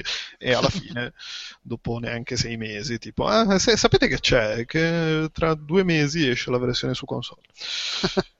E quindi sì, no, io sono molto curioso di, di, di provare, di giocarci. Non so se lo comprerò perché comunque eh, verrà venduto a prezzo pieno come un qualsiasi, non è che è un tipo un me- mezzo budget una cosa o l'altra, nel senso è sì, che è proprio... a prezzo pieno, però su PC è 40 tipo euro e su console è 60. Eh, vabbè, perché comunque ci sono dietro. Tra l'altro, questa cosa de- degli aggiornamenti gratuiti, sì, no, non, non, è più un problema nemmeno su console, perché, tipo per dire, come si dice, Sua Maestà Rocket League rilascia aggiornamenti senza pubblica, nessun problema. Pubblica, porca pubblica, troia. Pubblica aggiornamenti senza nessun problema e non, eh, e non, deve farli pagare per forza. Perché se non mi ricordo male, c'era un po' la Il nostro traduttore qua. Cioè, eh, sì, infatti, il, tra- eh, il traduttore che abita in Inghilterra dice CEO invece che SEO. Vabbè, oh. eh, dovrei dire amministratore delegato allora, dovrei dire amministratore delegato. Eh, e, um, perché se non mi ricordo male c'era un po' il problema degli aggiornamenti, era su Xbox One forse che se, se era nel, c'era la, la, la, su, su Xbox 360 c'era tipo le dimensioni minime ah, eh, sì, che sì, le facevano pagare ogni aggiornamento di Fez era, sì, era con Fez sì, grande sulla, scandalo. sulla, in generale sulla scorsa generazione di console fare aggiornamenti era un di calcolo senza fine. Credo sia un po' meglio su stai segando il microfono? Chi è che sta segando il microfono? o è Quedex? non io. È il gatto, gatto di Quedex. merda zio porco eh, come niente, niente, parlate. Ma spegnilo sto sì, microfono. Spegni il microfono. intanto, intanto, ammazzo il gatto, un attimo. Sì, spegni il gatto. Sì, però senza audio, non ce lo far sentire. Uh, e quindi sì, immagino che abbiano un po' risolto questa cosa, che quindi gli aggiornamenti sì, sì. sia più facile farli. Magari non, non siamo ancora arrivati a, alla cosa delle hotfix, che praticamente eh, su PC se c'è un problema te lo risolvono, tipo se, hanno, se, lo, tro- se lo, identificano lo risolvono nel giro di una giornata, poco, lo risolvono in fretta. Sì, credo eh, ci sia comunque una procedura, non penso che su console c'è ancora le procedure che devono passare sì, attraverso il QA interno de- degli le, le hanno snellite, ma non credo sia. Sì, vabbè, butta fuori che c'è. Sì, non è istante- no, credo che siano comunque vincolati al fatto che praticamente tutti e due, sia PlayStation Network che Xbox, salcazzo, fanno l'aggiornamento tipo al martedì. E quindi ah, ok, martedì. Però comunque sì, vabbè, è questione di settimana che se ti va di culo sono pochi giorni o se ti va di sfiga è una settimana. Sì, vabbè, quindi magari su PC le cose le rilasciano un pochino più regolarmente, magari le, le- faranno pubblicare un po' più- le pubblicheranno un pochino più regolarmente, eh, magari a pochi giorni, vai a sapere, magari- invece su console magari fanno l'aggiornamento mensile grosso, vai a sapere, però sì, non è un problema. E, e comunque no, cioè, io sono curioso di, di giocarci, perché comunque quanto eh, i video, la gente che ci giocava su Twitch dall'alfa, tra l'altro ci giocava Teocrazia, ecco, lui ho visto ogni tanto che ci giocava, sembra davvero interessante, poi boh, vai a sapere, vedremo. Sì, sì, no, guarda, io ci ho giocato poco, io sono, sono un amante di, di Team Fortress 2, secondo me Team Fortress eh, è, è Team Fortress con la skin della roba Blizzard, che quindi è garanzia di qualità, cioè è proprio bello, è bello. Eh, Team Fortress- su Team Fortress 2 ci ho speso tanto tempo. Chissà se, se c'è ancora, se c'è ancora il counter delle ore che ci ho giocato su, su, su Steam. Allora, Mi games. raccomando, vai a vedere e dicelo che ci teniamo. Sì, sì, sì. Eh, l'ultimo argomento, questa cosa qua, cos'è che è la vita e la credibilità? di- Ah, è un articolo che volevamo segnalare, giusto? Sì, sì, è una, è una di quelle cose da segnalare che belle, sono belle, interessanti. Cioè, che parla di com'è lavorare in Bethesda facendo il, il grafico. Sì, no, in realtà è una storia struggente di un artista, di un artista mh, che ha lavorato a Fallout 3, mi sembra. e- Skyrim, sì, un concept Sì, art. comunque, vabbè, è una, è una storia molto bella che va letta. e- le- leggetela, Sì, tro- trovate il link sul sito. Adesso io mi lancio in un'impresa degna di Indiana Jones, cerco di parlare per due minuti senza far piangere la bambina. E... allora, eh, così la rassegnina Kickstarter. Eh, ho, ho segnato tre progetti falliti e tre riusciti. Mi sembra. Perfetto. Dai, Beh, so- Sociable So- Soccer lo consideriamo fallito? Perché Beh, sì. sono- Beh, eh, sì. Cioè, poi la- lascia stare che magari il gioco è lo stesso, però il progetto Sì. è fallito.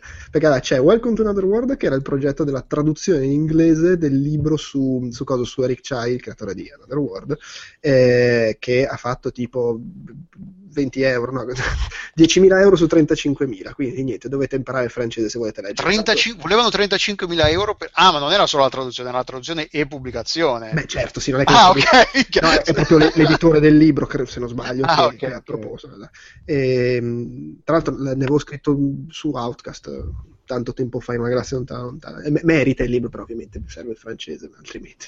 Eh, poi cos'è che c'è come fallimento? Abbiamo Dragon Slayer The Movie, che quando è stato lanciato il progetto è esploso eh, il circoletto dei miei amici su Facebook, evidentemente solo, beh no, in realtà l'hanno messi in 3.000 i soldi, qui c'è qualche presente che aveva messo i soldi, ammettetelo. Io no. Nope. No? Non so manco che l'avessero lanciato, quindi. Vabbè, comunque era Don Bluth che- e Gary Goldman, insomma la gente di Lair che voleva fare il film d'animazione e ha tirato su 240.000 su 550.000, quindi suca.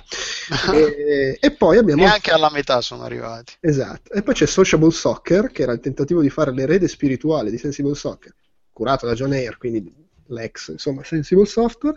Peraltro, qua- quando è partita la campagna su Kickstarter, poco dopo che Dino Dini aveva annunciato di stare facendo un nuovo kick-off, Dino Dini gli ha lanciato la frecciatina su, su Twitter di... Esatto, la gente rosica, no?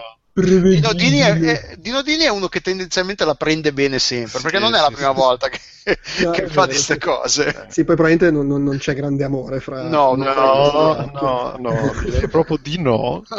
e, e comunque è andata malissimo Sociable Soccer 32.000 sterline su 300.000 Eh, secondo me il nome Sociable ha tagliato le gambe a tutto anche perché le ultime cose di John Air erano robe mobile proprio l'anti-gioco tradizionale hardcore Sì, magari- va anche, va anche detto che appena l'ha tirato, cioè lui l'ha tirato giù e due secondi dopo c'era già eh, il, il coso stampa pronto che- in cui diceva no, vabbè, me l'abbiamo tirato giù perché comunque volevamo sapere se eravate interessati, perché poi in realtà adesso abbiamo il publisher serio con i soldi veri, di cui però non vi diciamo ancora il nome perché in realtà non ce l'abbiamo e stiamo piangendo in un angolo. Sì, ma poi onestamente c'è veramente il look da puttanata mob- mobile secondo me Sì, no, non è- il, il, eh, il trailer non era particolarmente. non ispirava particolarmente fiducia. va Vabbè, oh, cazzi suoi, se ce la fa meglio per lui, se non ce la fa avremo Sì, solo un sì, adesso se andate sulla pagina c'è scritto Dear Backers and Fan, grazie per il vostro supporto, una cosa è, però abbiamo chiuso, purtroppo abbiamo chiuso la campagna di, di Kickstarter, però lo stiamo ancora sviluppando e lo pubblicheremo attraverso i canali standard eh, normali. Eh, in, realtà, in realtà c'è da esserne dispiaciuti solo perché, Perché non- pare che non uscirà. c'è- no, no, perché non c'è più una cosa che dà fastidio mortalmente a Dinodini che è. Vabbè. Cioè, sapere, sapere che Dinodini la mattina si sveglia infastidito più di un comune mortale è comunque buono. Indubbiamente. Lui a- tutte le mattine apre la pagina di Kickstarter di Social Soccer è ancora chiuso, va bene. Esatto, sì, eh, questo, questo è peccato, è un rammarico. E dopo queste storie di fallimenti è bellissimo vedere che chiedendo 25.000 dollari ne hanno tirati su 145.000 per fare i peluche di Hatoful Boyfriend. Ciao Fabio. Boyfriend che non me l'ha cacchio è, tra linkato l'altro? nessuno? Come? Io credevo che fossimo amici, è successa questa cosa e nessuno me l'ha linkata. Eh, mi spiace. Beh, cazzo, ma la scaletta ce l'avrai. È stata linkata quando sei entrato la scaletta. Eh. Da- Davo per scontato. Adesso, secondo te, io potrò mai andare a pensare che tu non vieni a sapere di questa cosa? Ma infatti sono veramente, ma non ce l'ho con voi, ce l'ho con internet. Internet, you Ma failed. anche i nostri ascoltatori, c'è qualcosa, cioè a cosa è servito professare il mio amore per, Per i piccioni. poi Ma- inquietare tantissimo la signora con il- che era seduta a fianco a me mentre ero alle Hawaii, eravamo in aereo e io giocavo a Full Boyfriend e la signora non capiva, guardava veramente con aria estremamente perplessa. Comunque, 2514 persone hanno messo i soldi e tu non c'eri. Esatto. cazzo. Adesso. Tra l'altro posso farvi, posso farvi notare che il Kickstarter di questa cosa l'ha aperto Eric Scarecrow, che mi fa molto ridere. Ah, è fantastico. E di- diversi, invece ha- ha- ce l'ha fatta, però le cifre sono, insomma, come dire, un, un- un po' diverse, 37.000 sterline su 30.000 richieste, eh, una, attenzione, una raccolta di album sinfonici di musica del Commodore 64. E qua anche Fabio potrebbe incazzarsi di nuovo. sì, eh, Beh, in realtà, eh, a lui danno fastidio suonate dall'orchestra sinfonica. esattamente, esattamente, cioè non amo... È figo come progetto, come progetto, dai. Cioè, ho- in realtà ho un'idea molto, molto approfondita su questa cosa, ossia che eh, siamo la generazione che è cresciuta mh, con il fatto che i videogiochi erano una cosa da, da nerd che ascoltavamo le musichine del cazzo e guardavamo le immagini del cazzo. Poi i videogiochi sono diventati una cosa molto più di massa e noi viviamo, cioè c'è tantissima gente della nostra generazione, secondo me, vi- vive costanti rivincite. Ah, i videogiochi hanno una trasmissione in televisione. Ah, Che culo, il che culo. cinema si è ispirato a questo videogioco per fare questa cosa qua. E Mm. ah, la musica, cioè come se avessimo bisogno di qualcosa di- che gli altri media diano dignità, eh, vecchio stampo al nostro hobby e alla nostra passione. E io trovo che, cioè, non ho mai sentito una versione sinfonica di un pezzo del, per Commodore 64, che ce ne sono tantissimi, che ehm, renda giustizia alla potenza, del- alla potenza e alla bellezza dell'originale, che era fatta con tre canali e anche Eh, quella vabbè, però, la sua scusami. bellezza. Sì, però, allora sicuramente, però la rilettura sta proprio in quello, cioè tu per primo mi stupisce che venga da te un discorso del genere e capisco da un certo punto il cazzo durismo merdoso di, di portarlo avanti, però tu fai lo stesso discorso dall'altro lato quando vai a fare i brani per il Game Boy di un brano normale, anche là vai a segare, là c'hai una sfida tecnica che è quella di usare i pochi canali che hai a disposizione eh, per dare nuova vita e una nuova forma a un qualcosa che ti rimembra qualcos'altro.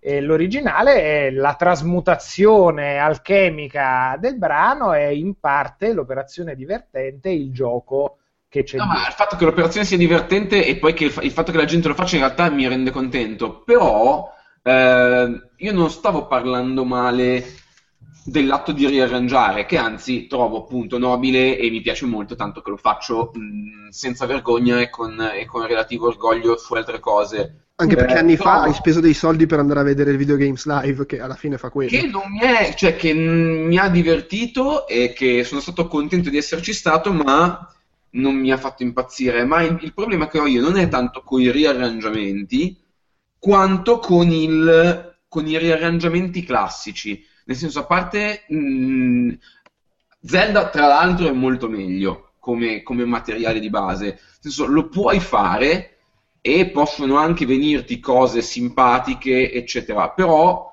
trovo che il, um, i risultati per adesso, perché c'era stato anche una, un, non mi ricordo se un concerto o un disco di Rob Hubbard um, fatto sinfonico, e secondo me mh, tende sempre, paradossalmente aggiungendo roba, a impoverire. Ci sono cover di altre, ci sono versioni, paradossalmente preferisco del, del Commodore 64, preferisco le versioni dei Press Play on Tape, che le hanno suonate in maniera abbastanza scacciona, chiaramente, in sala prove, con una band rock standard, secondo me vengono meglio. Però è una questione proprio, ce l'ho più con l'orchestra che con gli arrangiamenti. E by the way, a me non era piaciuto neanche il disco sinfonico dei Metallica, grande puttanata. Quindi forse ce l'ho con le orchestre. Ma infatti, sai che volevo, infatti sai che volevo dire esattamente questa cosa di sinfonia metallica. tipo, sì, vabbè, simpatici, però vaffanculo. Esatto. Ma c'è quel problema lì che cioè, non puoi fargli la ritmica del brano originale, cioè non hai la possibilità di avere quel, quel, quel come si chiama, eh, batterie nello stesso modo. Con la, con la sinfonica sei un po' legato a un certo tipo di arrangiamento. Eppure, eppure, visto che stiamo parlando di Metallica, visto che questo è un post sulla musica heavy metal, eh, c'erano un, pod, un, post, un podcast sulla musica heavy metal. Eh, un tempo c'erano, c'erano sicuramente ancora una band di quattro violoncellisti che si chiamavano Apocalittica e facevano, avevano fatto un, il primo disco solo di cover dei Metallica e poi avevano fatto cover dei Pantera, degli Slayer, di gente bravissima e bellissima e pur essendo quattro violoncelli gli arrangiamenti erano così belli che non perdevano neanche la ritmica e la potenza. Quindi, sì, era, era, bello, era belli di brutto, erano bravi, bravi, bravi. No, ma sono la storia di From Out of Nowhere dei uh, Fate No More. Adesso la smetto di parlare di musica. Minchia. Beh, me loro no, no, ma invece è figa come discussione. Secondo me riesco a capire che è vero che l'elettronica nasce talmente, appunto, come si diceva prima, dal limite dal, dall'essere limitati da canali, cose, per cui esatto. impronte così personali che la traduzione inversa rischia appunto, come dici giustamente, effettivamente di perdersi.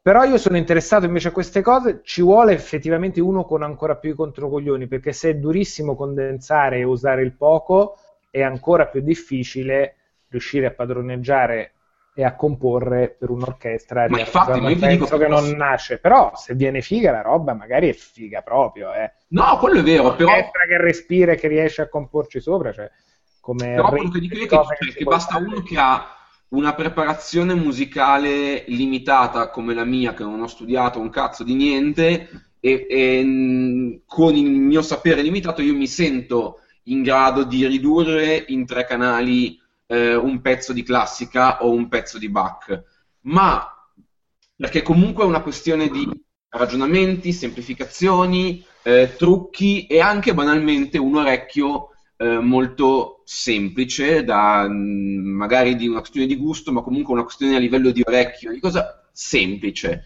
Mentre invece se mi dai tre canali e mi dici questi sono 64 canali, che poi sono anche di più in un'orchestra, cioè mh, mm, da tre canali tirarne fuori 80 è molto più difficile. Cioè, paradossalmente ci vuole uno più simile a Bach eh, che uno simile a Kenobit. E poi vabbè ci sarebbe tutto un discorso da fare sul fatto che lavorare con le limitazioni ha, ha reso grande la musica 8 bit piuttosto che avere 100.000 canali anali. Sì, sì, certo, eh, appunto. Però, però mi sa che ti tocca toccarti con Psychonauts 2 Surbo. No, Psychonauts 2 con o senza orchestra? Eh, eh, se, se, compongono già per orchestra, figurati, Mega Sega Bimani. Ma a parte che, eh, vabbè, va segnalato che su Kickstarter, cioè non è su Kickstarter, ma, ma perché sappiamo già chi fa la colonna sonora. Eh, eh sì. Ah, vabbè, sì. Quindi orchestra, certo, mi va benissimo. Eh, tra l'altro sì, Vedi, uno che può comporre, vabbè, ma quello già componeva, uno che può comporre in scioltezza con un'orchestra, ma è un discorso diverso quando parti direttamente da comporre per rispetto a riarrangio per. E sì, Psychonauts 2 con la possibilità appunto di, invece di essere semplicemente mecenati a soldo perso per un reward, essere un finanziatore, nel senso concreto del termine, ovvero con questa nuova piattaforma FIG aperta da un, uno dei, dei businessmen interni di Double Fine, si può partecipare allo sviluppo proprio investendo dei soldi, un minimo di 500 dollari e poi a salire, con un piano di rientro in base alle unità vendute. Quindi se pensate a... Ah, no, lo dicevi che non danno, non danno reward. No, sono due cose separate, cioè niente ti vieta di fare entrambe.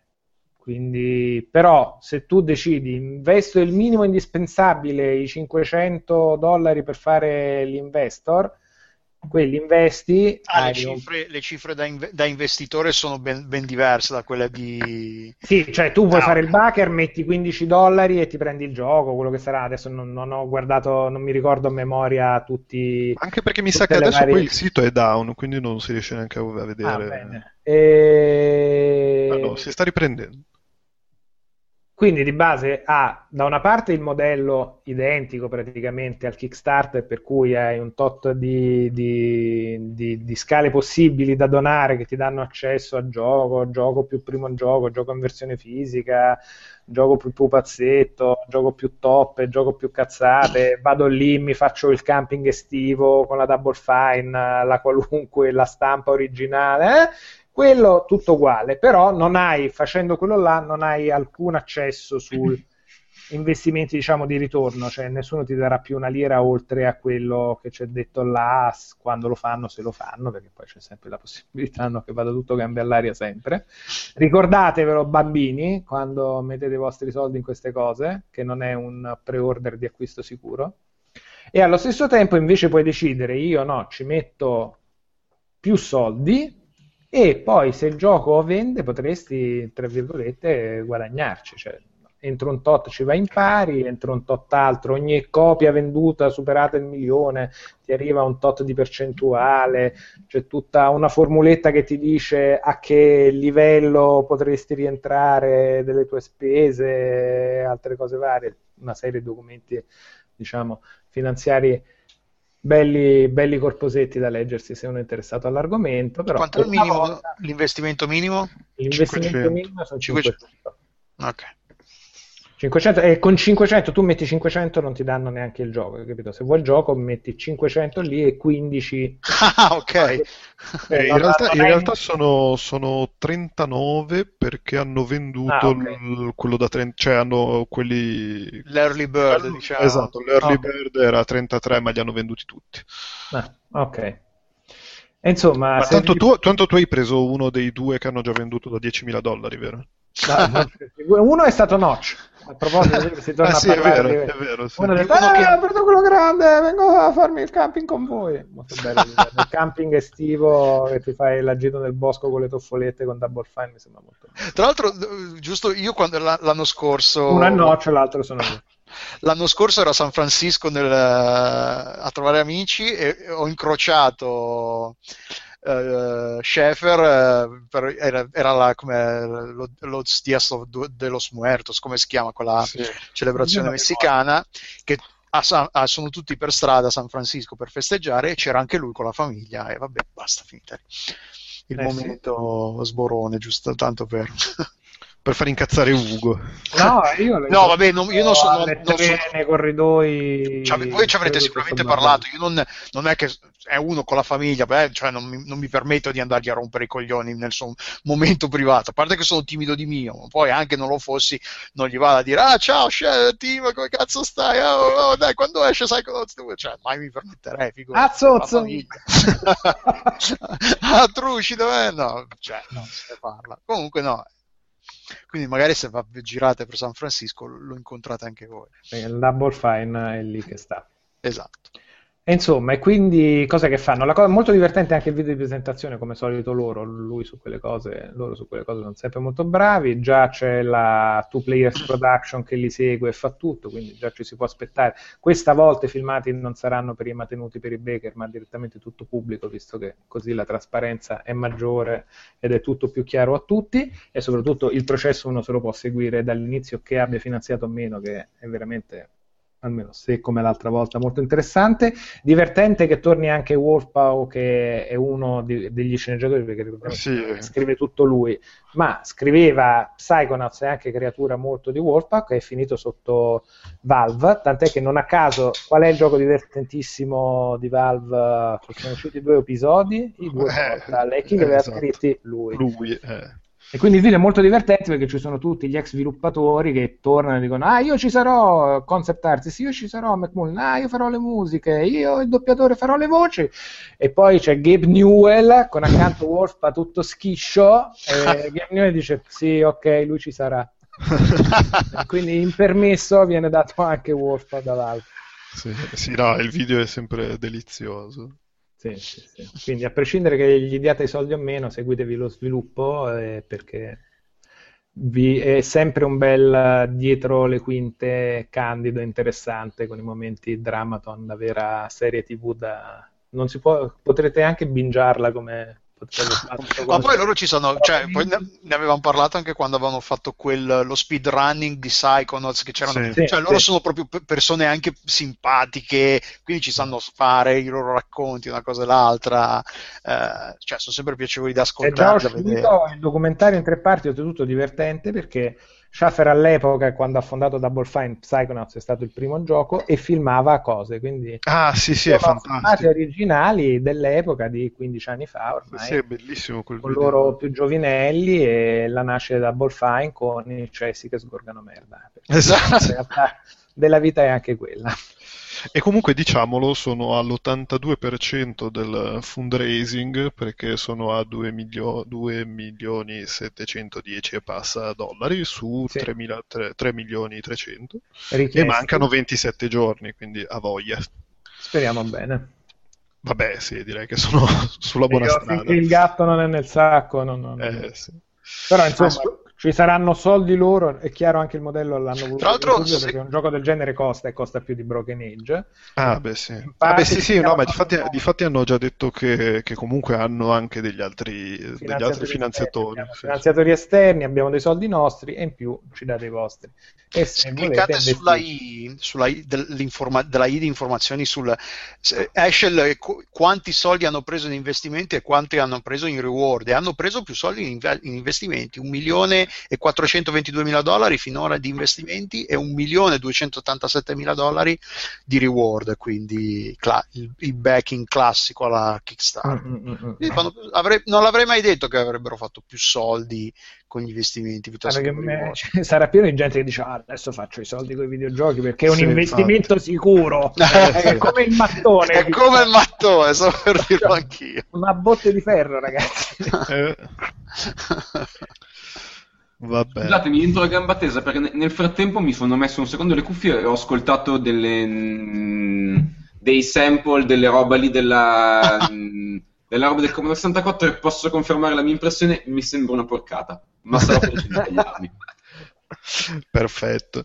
Vabbè, ma tanto li hanno già finanziati, quindi la frittata Sì, ma li hanno finanziati se- avendo- senza avere gli occhi, perché c'è anche solo vedere la grafica che hanno fatto per le copertine indica che è gente che ha il buon gusto montato al contrario e Sì. quei pezzi di Ah, ricambio. nel perineo. Vabbè, scusatemi, scusatemi, sono amaro e cattivo. No, non è giusto. Ci, ci vuole anche quello. Vabbè, non c'è pocoto stasera cioè. Eccolo, È arrivato. giusto in tempo per parlare di, di, di Kotaku. Grande release de, de, de- de Pocoto.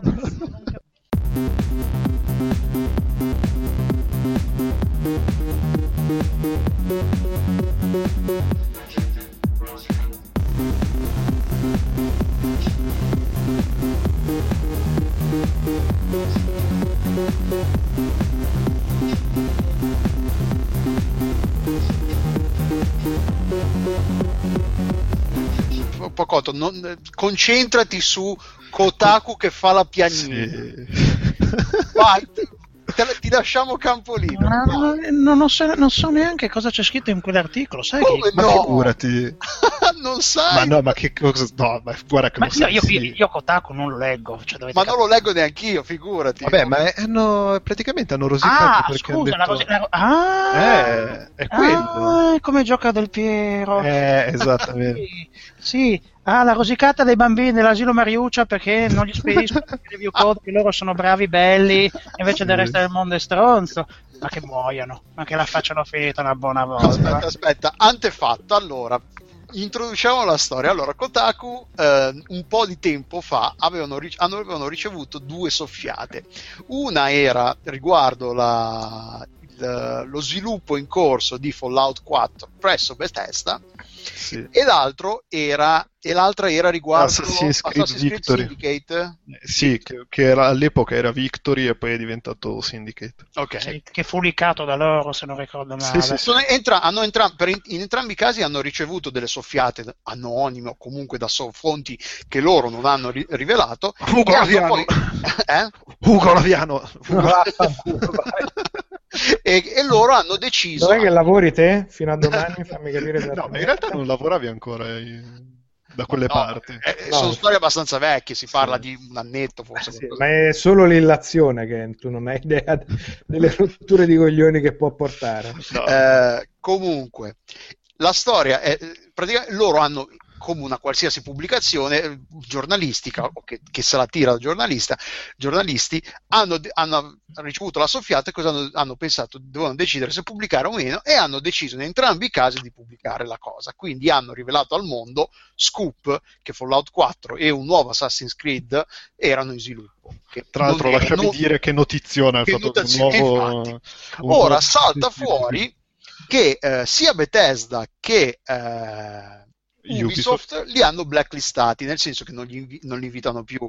Tra l'altro, no- non li invitano più agli eventi, non gli mandano più giochi in anteprima per le recensioni. non- Sì. sono- è come se Kotaku non esistesse più per Bethesda e per Ubisoft. Sì. Tra l'altro loro si lamentano, eh, eh, la cosa non è che gli è stata comunicata, non è che gli hanno telefonato, gli hanno mandato un'email, no, vi abbiamo blacklistati, hanno semplicemente smesso di esistere per loro così da un momento Sì, sì, loro, loro si lamentano del fatto che i PR non gli rispondono alle mail, cosa che voglio E dire. Kotaku ha pre- eh, questa cosa, perché poi la cosa è successa che il, il- il casus belli è stato che Fall- la recensione di Fallout 4 di Kotaku è uscita qualche giorno dopo perché loro l'hanno co- dovuto comprare e quindi non, non sono potuti uscire come, tutti, come tutti gli altri siti alla- allo scadere dell'embargo.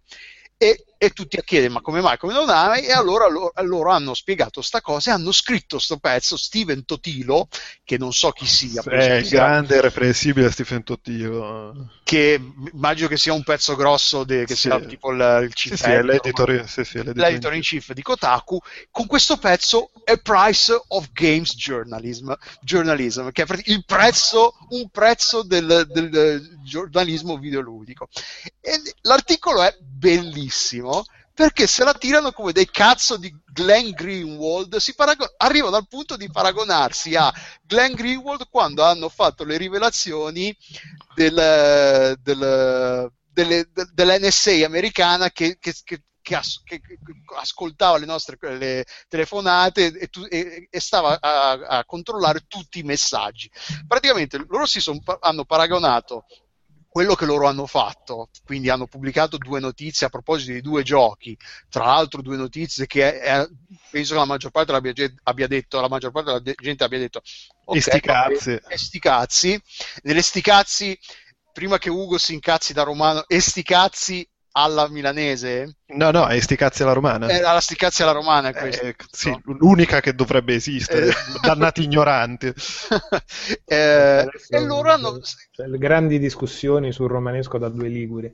Non com- preferisco non commentare neanche. ma- Crogiolatevi nel, nel vostro brodo. Ah, ecco, sì, ok. Eh, loro dicono che Beth- nell'articolo dicono che Bethesda li ha, eh, li ha bombati da, da dicembre 2013, mentre Ubisoft da, da dicembre 2014. Cioè, Quindi, basta cazzate un attimo, basta cazzate un attimo. Annuncio in diretta che sto seguendo lo Smash, che va belle cazzate. Oltretutto su Kotaku, vedi che ne parlate male. Bayonetta 2 dentro Smash Bros. Io penso che in questo momento posso andare a dormire felice, ragazzi. Pocotto sta commentando la cosa nella chat testuale con proprio delicatezza, equilibrio. Comunque, e, e l'articolo è meraviglioso proprio perché se la tirano come sti, sti paladini del giornalismo, non videoludico, del giornalismo tutto. Sono loro che eh, sono lì per difendere, per, per informare i lettori che hanno il diritto di sapere la verità, che, che il, il mondo, il sistema vuole tenerli all'oscuro e loro invece combattono per il bene della verità, per raccontarci la, quello che la gente vogliono sapere praticamente. Eh, è, è un delirio, è un delirio di puttanate una dietro l'altra che è veramente meraviglioso. Però voglio sentire Pocoto al riguardo. No, Pre- preparate gli ombrelli, Preparatevi. preparate gli ombrelli per la bile perché io- scusate, io dico solo una cosa, sto ascoltando con le cuffie, se avessi gli altoparlanti secondo me si sarebbe incazzata anche mia figlia.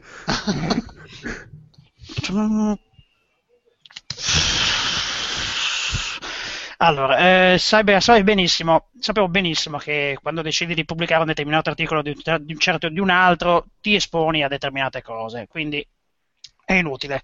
È inutile che loro facciano delle pianginate universali perché quando hanno voluto fare clickbait eh, parlando, e che poi, per inciso, non c'è neanche nulla di male a voler pubblicare degli scoop o, o dei leak. Eh, se sono informazioni che girano, a un certo punto lo fanno tutti quanti i siti, secondo me, ma quante volte non sono uscite delle, delle anticipazioni di, di un certo spessore? Però sapevo benissimo che se non stai a determinati patti, rischi grossi in questa azienda, in questa industria, questo termine osceno che usiamo spesso dall'inglese, a sproposito dell'italiano, traducendolo come industria, voglio dire, se, se per l'appunto esci dal seminato, se per l'appunto fai, eh, fai determinate scelte, alla fine queste scelte ti si possono ritorcere contro. E questo è il caso che è successo a Kotaku. Kotaku dovrebbe assolutamente smetterla di eh, fare la paladina di questo gran cazzo, perché eh, nella sua storia alle spalle ha eh, una serie di idiozie e clickbait quotidiani da far impallidire qualsiasi rivista. Sono stati fra i, è stato uno dei siti, o se non il sito più odiato ai tempi in cui è esploso il caso del Gamergate, eh, in cui fu sputanato chiaramente in lungo e in largo.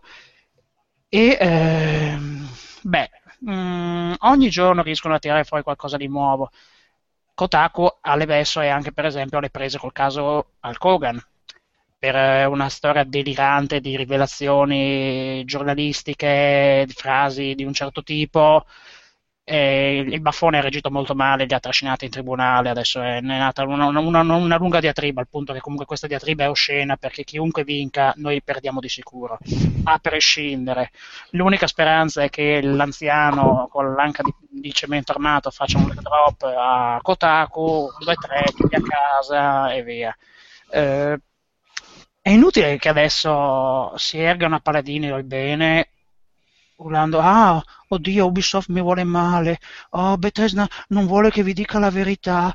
Oh povere stelle ma povere stelline. Che poi Eh, in realtà non- si è scoperto dopo essere una cazzata bella e buona, perché ok, sì, forse Ubisoft eh, li ha mandati a fare in culo, ma in realtà Bethesda tipo comunque aveva tipo le copie review contingentate, non gliele ha mandate, dai, non le ha mandate a loro come non le ha mandate a troppa altra gente di un certo livello. sì beh ma loro non le, avranno- non le avranno mandate a questo punto per principio Sì, sì, sì, vabbè, sì. Cioè- vai, vai a sapere, sì, la, Sì, la scusa, la scusa ufficiale è stata non le abbiamo mandate a voi come non le abbiamo mandate ad altra gente che è del vostro stesso livello eh, come quantitativo di traffico. Sì, ma poi scusate, cioè, so- abbiate pazienza se questa cosa è già stata detta perché sono arrivato che avevate già iniziato a parlare, stavo facendo le pianificazioni notturne qua con Satana. Eh, ma, cioè, di base, voglio dire, Ubisoft, Bethesda, eccetera, mh, non è che sono costretti a mandare i review code a No, riviste, lo fanno perché è un gioco delle parti e fa, fa- serve a tutti quanti. Hanno tutto il diritto di dire, oh, avete rotto il cazzo, e avete rotto il cazzo, non è che avete rotto il cazzo in questo caso specifico con recensioni negative, ma con i leak, che è anche un po' più comprensibile rispetto a dire non ti mando più giochi perché mi hai messo un, un 4 o anche solo un 6. E, E, qual è il danno? Cioè, il danno per Kotaku? Loro la buttano sul giornalismo. Ah, noi facciamo giornalisti, non possiamo. Sì, vai, ma se non ti mandano il review code, il danno non è che non puoi più fare il giornalista. Fai la recensione in ritardo di una settimana e vabbè, ecco, hai meno click, quindi il danno è economico, non è che viene danneggiato il giornalismo o la tua capacità di fare critica e di dare un servizio ai tuoi lettori che stai tranquillo che pur se leggono la tua recensione una settimana dopo non muoiono sembra veramente il, il menarsi l'uccello dicendo siamo dei grandi giornalisti mentre ti stai lamentando che ti fanno perdere dei click, non che ti impediscono di fare i giornalisti. Ma che vuoi? No, no, ma sì, appunto è quello che, che, che abbiamo detto, che, cioè è questa cosa, questa volersi... Ma, questo eh, volersi dare un tono quando in realtà non... dare un tono, cioè Sì, arrivano al punto di paragonarsi al Guardian quando ha fatto le, riva- le rilevazioni dell'NSA e, tu- e compagnia bella, per rendersi conto di quanto stanno fuori co- di testa, co- come, de- come non hanno proprio perso il lume della ragione e delle prospettive. Cioè, ovvio che fanno loro, devono cercare di mantenere, di salvare la faccia in qualche modo e quindi in questo caso de- la- la- fa- figuraccia per figuraccia almeno se dobbiamo andare a fondo andiamo a fondo con in stile in a great ball of fire in a blaze of fire come si dice in inglese. Però è assurdo è assolutamente assurdo il paragone. E tra l'altro l'altro articolo che ho linkato che poi io ho scoperto di questa storia dall'articolo di, su Game Zone questa eh, Il- e, e dice esattamente questo. No- no- Kotaku non, non ti hanno messo in, black in blacklist perché dicevi la verità, perché hai fatto il tuo cazzo di clickbait e ne hai pagato le conseguenze. Solo cazzi tuoi. Tra l'altro il paragone col, col Guardian è fuori dal mondo anche perché è completamente, cioè, c'è una dinamica di mezzo che non c'è in quel caso, nel senso che il Guardian se fa un articolo su qualcuno al massimo può succedere che questo qualcuno gli leva le inserzioni pubblicitarie, può succedere anche Kotaku col publisher. No, no, sta succedendo, sta succedendo Kotaku. Kotaku sono diversi publisher, Sì. sono, sono diversi investitori pubblicitari che hanno detto, boh, siamo stufi delle vostre merda. Eh, ma, certo, ma quello può succedere in tutti E- gli ambiti della sta- stampa, solo che qua in più c'è di mezzo.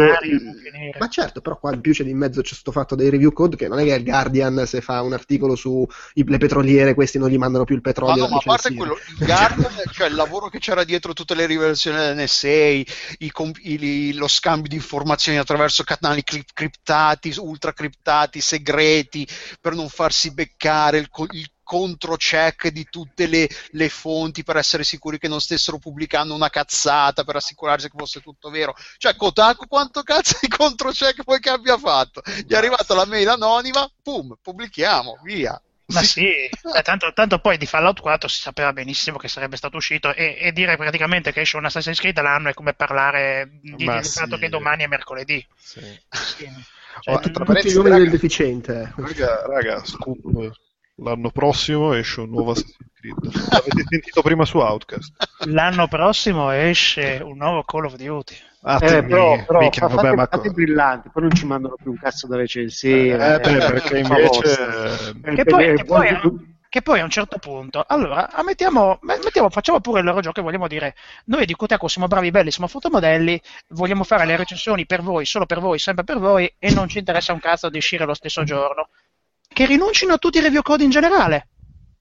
Ah sì, Eh, perché poi l'hanno sì. buttata lì. facciano, Eh sì, che l'abbiamo pure, giocato con i nostri tempi, l'abbiamo approfondito meglio, non coi tempi eh, che imposti dalla data di pubblicazione dell'embargo. Insomma, ovviamente tutte Benissimo, cazzate. vogliono dire di essere completamente indipendenti. Rinuncino a qualsiasi review code del mondo. Rinuncino a Eh, qualsiasi legame coi PR. Si facciano indipendenti. Altrimenti stiano zitti e ingoiano la merda. C'è, c'è amore direi che su questa chiusa. Su questa chiusa possiamo, possiamo passare. Attenzione, ci sono per lanciare una rubrica incredibile. Eh, volevo, volevo dire due cazzate sul finto tweet Ah, di eh, mi, mi- mi aggiungi le cose a tradimento. Eh no, scritte. eh, vabbè, speravo che l'avessi visto. Sì, in realtà l'avevo visto, ma me l'ero già dimenticata. Abbi pazienza, dormo poco. No, dai, vabbè, non, non ti preoccupare. Vabbè, comunque la, la cosa è nata simpaticamente grazie ad Alain delle Piane, che salutiamo, eh, che, ha posta- che è cascato nel tranello del- di un finto account di Kojima, perché notizia di oggi, incredibile quanto siamo sul pezzo, che Kojima è, è stato effettivamente... eh, Cioè, ha lasciato ufficialmente Konami per aprire un, stu- un suo studio che si vocifera essere già in piene trattative con Sony eh, per fare chissà cosa. Eh, poi magari Andrea ci dirà la sua ipotesi bellissima che ha detto fuori onda. Eh, e questo account finto di, di- di Kojima ha, postato la- una foto della sede di Konami con scritto uccidendo la vostra ultima in- proprietà intellettuale vi siete suicidati, addio Konami. Eh, Alain ci è caduto con tutte le scarpe, però effettivamente il tweet faceva ridere eh, eh, e, sare- e avrebbe fatto ancora più ridere se fosse stato vero. Pu- purtroppo non è così. Sì, comunque io non dirò quella mia ipotesi di prima perché credo di averla registrata e quindi la metterò in fondo al podcast. Se non l'ho registrata, pazienza, andrà persa come lacrime nella pioggia di Esatto. lacrime di Snake nella pioggia di Kojima. Sì. Eh, la Beh, però io se volete vi dico che sono molto contento perché finalmente Kojima si, si è levato dal cazzo sti mafiosi di Konami Ok. che, che adesso immagino non ci manderanno più nessun review Esattamente, stavo per dire adesso. Cioè, ormai chi se li incula i review co- di Konami, onestamente. Ci mandano dei gettoni per giocare al Pacifico. esatto Ah, Bene. Eh, Comunque Marionetta in Smash Bros è veramente fighissima, eh. sì. E, tra l'altro lo sai chi l'ha sviluppata Kojima. spoiler Kotaku. l'avete sentito prima su Outcast Comunque io prima di passare a qualsiasi roba sono interessat- interessatissimo alla diatriba tra il Kogan e Kotaku perché mi sembra uno scontro, non so, che non, è talmente assurdo che non... Ah, non, non- guarda, eh, non- re- non ne sapevate nulla? guarda lo- sì ne abbiamo parlato in un chiacchiere qual- chiacchiera No, fa. no, no, non ne abbiamo mai parlato. ma figurati No, no, era in scaletta, la l'abbiamo, la l'abbiamo scaletta abbiamo sempre rimosso. eh cazzo Eh beh è grave però questa cosa Ma è semplicemente sono uscite delle. A suo, eh, a suo tempo era uscito un. Madonna mia, che cosa brutta che mi volete far dire. Cioè, vabbè, no, Vabbè, Bayon- eh, ho Bayonetta da una parte e devo pensare a, a, a un anziano re- raggrinzito che scopa con la fidanzata del suo presunto migliore amico e tutto viene filmato da una telecamera. Cioè, cose veramente orribili, grazie. Veramente una serata di merda. Eh, in tutto ciò Kotaku cos'è? Qual è il suo allora, ruolo? è uscita, è, usci- è uscita a suo tempo, non mi ricordo l'anno di grazia qual era, 2000 e boh, fine 2010, per, per- perdo colpi, ormai sono svalvolato, il sex tape di- dell'anziano, dell'anziano raggrinzito, Io non sapevo manco che esistesse sta in cui cosa. l'anziano raggrinzito eh, trombava con eh, la eh, fidanzata, mi pare, compagna di eh, Babba The Love Sponge, che, che è questo eh, eh, conduttore radiofonico suo amico fraterno, pare, non più a questo punto. se- pensa, fosse, pensa fosse si stavano sul cazzo sì, eh, ha questo suo amico fraterno eh, che ha un programma radiofonico e pare anche abbastanza seguito in America, boh, si dice. E niente, eh, mi pare che lo scoop fosse, fosse tirato fuori, fu tirato fuori da anche TMZ, che vabbè, mh, è, un- è questo portale che va sempre eh, dentro, dentro il torpido, dentro, dentro- dentro il gossip. Che fa parte del, e del- Kotaku, del Kotaku- network di Goker, giusto? sì, Kotaku, dei, dei- dei suoi tanti network collegati, riportò la notizia. E allo stesso tempo, mh, siccome questo sex tape uscì più o meno nel periodo in cui ci fu il The Fappening, eh, che, che grande cultura che vi dà oggi questa serata Outcast, eh, loro scrissero praticamente un pezzo in cui eh, chi, eh, fac- sì, chi si faceva le pippe sulle foto eh, di Jennifer Lawrence doveva essere internato perché era brutto, vergognoso e peruginoso, mentre pubblicare eh, il sex tape dell'anziano raggrinzito mentre faceva il leg drop alla fidanzata di Baba dello Sponge era assolutamente non solo doveroso ma giornalisticamente corretto se non che l'anziano è Eh, partito aspetta però disse anche cose brutte sulla gente di colore eh sì, ma ci stavo arrivando. L'anziano, e l'anziano eh, si impose perché il pezzo venisse censurato e Kotaku disse no, sir, no. Cioè, il letto dedicato a Kotaku, no, sir, no. È giusto dovere di cronaca. Perché c'è stato questo problema? Perché dentro, mm, oltre al sex tape, sono stati filmati delle, praticamente delle confessioni post-coito che l'anziano raggrinzito ha fatto alla, alla donnina che, esercita, che in quel momento esercitava il mestiere più antico del mondo, non a pagamento, suppongo, ma ta- forse anche. E, e insomma, eh, Lo stava facendo per la visibilità. Guardate la discussione è veramente precipitata nel- nella spirale dello schifo. proprio, lo ragazzi. stava facendo in Mamma ca- mia, che lo- avvitamento. lo stava facendo perché perché Hulk Hogan aveva sconfitto Andre the Giant a WrestleMania 3 e lei non vedeva l'ora che quella cintura passasse di mano e allora e, e poi in memoria anche delle- di Iron Shake lei era dove, eh, aveva, insomma, mangia le tue vitamine, di le tue preghiere, le solite cose. E poi ha sempre trovato quei baffi a manubrio molto rassicuranti, come suona bene la, la chitarra eh, e altre cose. Cosa è successo? È successo che Hogan a un certo punto ha cominciato a parlare a ruota libera e in termini assolutamente razzisti delle persone di colore. E in una frase praticamente recitava come eh, ah, eh, mi sto facendo il culo per quella bagascia di, di mia figlia eh, perché beh, ah, gioca, gioca, eh, non mi ricordo proprio le frasi ma era, ma era, un delirio totale. Più o meno per Hogan i, le persone di colore devono essere tutti giocatori di basket altrimenti non sono degni di essere menzionati. Eh, una follia a 360 gradi. E più, o meno ah, gli ho dato anche il culo a quel negro. C'era cose di, di, di, una, di una notevole finezza l'anziano. Eh, cosa è successo? È successo che il giorno dopo la WWE, per evitare un enorme tonfo che comunque c'è stato in borsa, visto che hanno perso decine e decine di, di milioni di dollari in borsa, ha detto, sai che c'è Hulk, tu con noi non lavori più, ciao e mi ha sbarato le porte in faccia. Sì, tra l'altro facendo un retrofitting smodato dopo che... Sì, ma non su tutto, cioè, in realtà non eh, c'è stato il retcon. Non, sì, c'è, sì. non c'è stata la dannazio memoria. Eh, per, però doveva essere lui il faccione in copertina di WWE 2K16. Sì, gli hanno, gli, hanno fatto, gli hanno, fatto, qualsiasi cosa, gli hanno, gli hanno fatto terra bruciata intorno, sì. ma non solo, tutti quanti i progetti, comprese action figures, magliette, merchandising, comunque tutto quello era stato in produzione, hanno fatto delle simpatiche telefonate tipo la Hasbro che doveva produrre l'action figure, ha detto sai che c'è, niente, la merda su non la vogliamo, andate a fanculo, e penali enormi da pagare, hanno tagliato qualsiasi, cioè tutto perché eh, Kotaku ha messo bas- i bastoni fra le ruote dell'anziano. Allora l'anziano cosa ha fatto? L'anziano lo scorso luglio ha deciso di trascinare Kotaku in tribunale e pretende un risarcimento di 100 milioni di dollari, ovvero più del capitale di Kotaku stesso, sì, sì più del capitale di Gawker stesso. Quindi, sì, nel caso sì. in cui il vecchio era aggrappito, era rinzito, faccia un leg drop anche a Gawker, ce ne libererà definitivamente.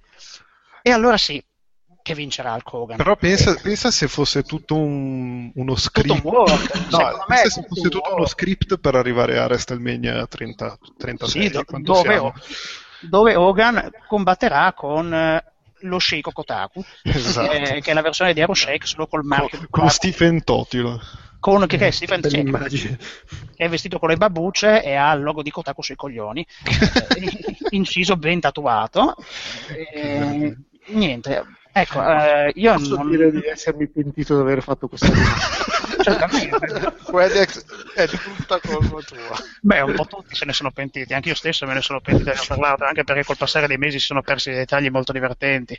E poi, beh, è sempre. Che ci ripromettiamo di, di, di eh, cioè... recuperare, di sì, no, ci, promettiamo, ci promettiamo di recuperare non appena Hogan vincerà la causa. Esatto. perché faremo il necrologio di Kotaku. What you gonna do? What you gonna do Kotaku when the power of Alchemania comes running wild in you? Eh, okay. Io me lo vedo, me lo vedo, cioè, poi, poi, lo reintrodurranno, vedrai, al posto, al posto, della chitarra lo troveremo seduto di fronte al monitor che scrive LOL Kotaku LOL eh, sulle note di Real American. Eh, sarebbe qualcosa di bellissimo. Neanche quando fece il turnil si beccò tanta merda. Eh. Lasciamo perdere. Va. Comunque dipenderà da Hollywood Hogan a da, mm, cioè, Internet Hogan. Eh. ok, bene. Uh, Quedex, sì. dopo aver fatto questa tua domanda così importante sì. e significativa, ti lancio la sigla de- della tua rubrica che non la sentiamo da mesi, anni no, aspetta, aspetta, aspetta, aspetta, fermo. Comunque la presentazione di Bayonetta Ecco, era c'era solo Bayonetta, non c'era altro. Cosa? Solo, solo, è, finita il, è finito il, lo Smash Direct, cioè hanno fatto una bomba enorme e esplosa senza spoletta. Io sto sparando con Quedex e questo mi tira in mezzo Nintendo. Ma sì, veramente... Nintendo e luce. Ecco. Eh, adesso il piccolo problema è che l'unico argomento del, della rubrica l'ha messa dentro, messo dentro Delu, perché io la faccio così spesso questa rubrica che non mi ricordo mai se è in chiacchiere o in magazine, e quindi non mi ero preparato nulla. Però quindi io direi che potremmo anche saltare sto giro. Ma, come? ma è, un, è, un, è molto professionale, mi è piaciuto. Pensavo, continuando, pensavo che la storia di Hogan fosse il punto più basso toccato stasera. e invece vedi Davide. No, no, no, attenzione, attenzione. Scusa, prima che iniziassimo a registrare ne parlavi dicendo ah sì, interessante, eh, pensavo avessi ma infatti, qualcosa... pensavo che l'avessi letto. No, no, l'articolo l'ho letto, sì, sì, l'ho letto, però eh, se- che cosa facciamo? La rubrica solo su quell'articolo? Eh, vabbè, facciamo. Eh sì, eh.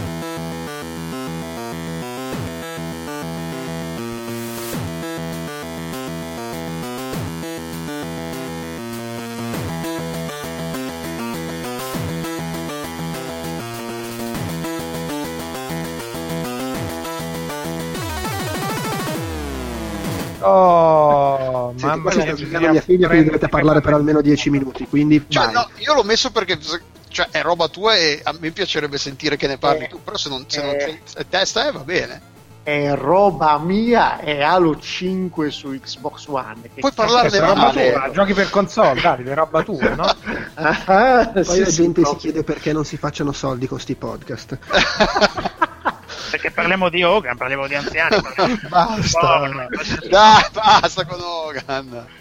Comunque, eh, alla fin fine quelli di Eurogamer hanno fatto un'analisi de- di, di come quelli di 343, come si chiama? 343 Industries, non lo so neanche, perché fa solo Esatto, per sì. console, quindi non, non so chi siano. Preparatissimo. esatto.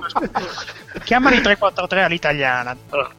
Di un gioco che non posso giocare eh, forzatamente, prodotto da un'azienda che non conosco e di, di una saga che ho giocato l'ultima volta nel 2010. forse. Insomma, quindi sei, sei roba come tua. Delu quando facciamo Outcast Popcorn. Ah, vabbè, apposta allora. Allora, allora. allora se sono come Delu parlo 40 minuti. Dai, eh. Eh no, il, proble- il problema è che non, non andando al cinema ed essendo un podcast di cinema fa scena muta, eh, oppure si astrae ricor- cercando di ricordarsi chi era Sei l'attore. ingiusto, perché invece lui riesce sempre a parlare 10 minuti di cose di cui non ha visto. Non ho visto- non ha- Io lo seguo molto Outcast Popcorn e sono sempre molto stupito di come Delo abbia un sacco di cose da dire su finché non ha visto. Beh, ma Eh, perché, se- perché segue Mi la sembra scena. l'unico che in realtà ha preso alla lettera la scaletta iniziale della- del podcast che io mi ricordavo dovesse essere qualcosa di pregiudizi cinematografici. Ma infatti, Lui è Eh, perfetto. ma di- eh, ma infatti, come- perché segue tutte le fasi tranne quella di andare al di cinema. andare a vedere il film, è perfetto. Ma poi si prepara anche perché parla dei suoi pregiudizi argomentandoli con le opinioni Degli altri, degli altri, fantastico, sì, è vero. Anch'io apprezzo molto questa cosa. Comunque, scusate, la rubrica di Quedex, lasciamolo parlare. Ma è infatti- l'argomento che non conosce. Ce l'abbiamo una sigletta per i giochi console di Quedex? per consolaro di Quedex. Posso parlare fatto- male, posso metto- parlare male di Digital Foundry? Beh, metto No, perché ne, ne avrei, avrei- ne avrei di No. bellissime da dire. No, poi- dai, voglio- su. ma Digital Foundry è bello parlare male. Scusa, Pocoto, dai, su. Respira. Eh, Quedex. Quedex. Cosa ha fatto Digital Foundry? Si era preso con qualche altro No, wrestler? non... Cosa ha fatto L'articolo che devi Digital commentare. Cosa ha fatto Digital A parte che esiste, a parte che, la loro, a parte che la loro è pornografia videoludica di bassissima lega. Di Hulk Hogan. No, fanno semplicemente degli articoli spesso e volentieri falsi e tendenziosi, compresa quell'analisi imbarazzante di Bayonetta 2 che è ancora Eh, fare figurati se non, si non c'entrava Bayonetta 2. E- oppure quella di Mario Kart in cui si sono inventati il frame, il frame mancante, cioè secondo loro andava a 59 frame invece di 60. Sono dei pagliacci. Se volessi potrei entrare nell'argomento, ma vedo che l'ora è tarda e non, non- non- non c'è voglia. e quindi- Però su Bayonetta sono veramente atroci. Su Bayonetta 2 eh, presero per dire ah, non va a 60 frame, sono andati a prendere l'unico pezzo di un intero gioco che in effetti non va a 60 frame, peccato che sia un pezzo non, in- non influente ai fini dell'azione e sia l'inizio del primissimo livello, cioè proprio degli idioti completi. Eh, sono, ma potrei anche citare una casistica piuttosto vasta di, di altre porcate scritte dettate da quella fogna. Comunque. Quedex, dici la tua sulla fogna. Eh, la fogna, allora, Halo 5 gira ehm, in modo stabile a 60 fps perché questi 343 Industries hanno usato questa cosa che si chiama Dynamic Resolution, che è una porcata clamorosa, tecnicamente eh, splendida, eh, c'è un gran lavoro di, di progettazione software eh, che cambia risoluzione al gioco eh, in base alla scena. Eh, quindi se mentre state giocando in multiplayer la, quella stanza viene ehm, ehm, occupata da un paio di giocatori, il gioco che prima andava a 1080p eh, fa una frazione del- della, della risoluzione precedente in modo da mantenere gli FPS. Non è che cambia il frame buffer, non è che fa una cosa del tipo dice al, a- al televisore o al monitor oh, passa da 1080p a 720p. No, fa un'interpolazione della risoluzione 1080p e eh, fo- fondamentalmente dicendogli guarda eh, quello che prima era un pixel adesso considero 4 pixel dello stesso colore, faccio, eh, ridu- riduce i calcoli di un quarto, di un terzo, in varie, in- le, le frazioni sono, sono varie e sono appunto dinamiche eh, per mantenere i 60 fps. Fa anche un sacco di altre cose per mantenere il frame rate questo così elevato. Eh, aggiunge le, le ombre nel momento in cui ci avviciniamo alle scene, quindi ci sono grandi effetti di pop-up, eh, gli effetti alfa che sono praticamente quelli luminosi prodotti da esplosioni e tutto sono in bassissima risoluzione, c'è un sacco di lavoro intelligente per far sì che il gioco risulti sempre estremamente fluido. Il che, dopo aver osservato e apprezzato lo sforzo dei programmatori di 343 e compatito il, il loro ruolo per, per, per essersi sbattuti per fare questa roba, ti fa capire che siamo nel 2015, quasi ormai 2016, la nuova generazione di console non gli ha fatta a, a far girare un, un, un FPS che insomma, eh, trae straordinari benefici dal frame rate elevato eh, a 1080p in modo efficace. E non ci riuscirà mai, questa è la cosa, la cosa non, non questa console, vi do questa notizia, non esisterà mai una console che fa girare fluidamente i vostri giochi, perché nel momento in cui la produci e punti ad un target, quel target è un target in movimento ovviamente, perché qualcuno dice ok, però uè, la grafica dobbiamo farla più figa. Allora se tu mi, tu mi, dai questo hardware e i giocatori ritengono che sia sufficiente giocare a 30 fps, perché la maggior parte del mondo dei giocatori, ricordiamo, sono delle capre ignoranti, eh, i programmatori faranno, punteranno ai 30 e quella cosa dei 60 fps non ci sarà neanche al prossimo giro di console, non ci sarà finché fondamentalmente non si passerà allo streaming video in toto. E mh, il fatto che questi di 343 insomma, abbiano fatto i 60 fps, cioè, o, o, le software house si mettono d'accordo e fanno un grande accordo con quello di Parigi sul, sul grado e mezzo in meno nei prossimi 50 anni, dovrebbero mettere, fare le nazioni, mettersi d'accordo e fare un grande accordo che non, non si scende, che ne so, sotto gli 80 fps e a quel punto forse... Eh, software house potrebbero adeguarsi e farvi vedere qualcosa di fluido sulle console, altrimenti anche al prossimo giro uscirà nuova, il nuovo processore figo di AMD fatto apposta per voi e eh, qualcuno lo farà andare a 30 e poi ci sarà la versione PC che se non è Arkham Knight girerà per, perlomeno al doppio. Volevi far, chiedere, sapere qualcos'altro su questo articolo, Delu? No, è vero, inter- cioè io l'ho, l'ho, letto di sfuggita, però mi interessava il punto di Beh, vista. Ma raccontato da Quedex. No, poi scusa, cioè, la, la... Delu giustamente dice: abbiamo una, Quedex, abbiamo una rubrica. Quedex sicuramente non si prepara un cazzo, gli prepara un argomento io, almeno facciamo la rubrica. Insomma, eh, cioè... no, ma ha fatto solo benissimo. Il problema è che ecco, non, non c'è molto altro da dire su questo. No, è divertente tipo che la, la, la risoluzione più bassa che hanno registrato registrato è 1152 x 810 che, che è, è, molto bassa cazzo.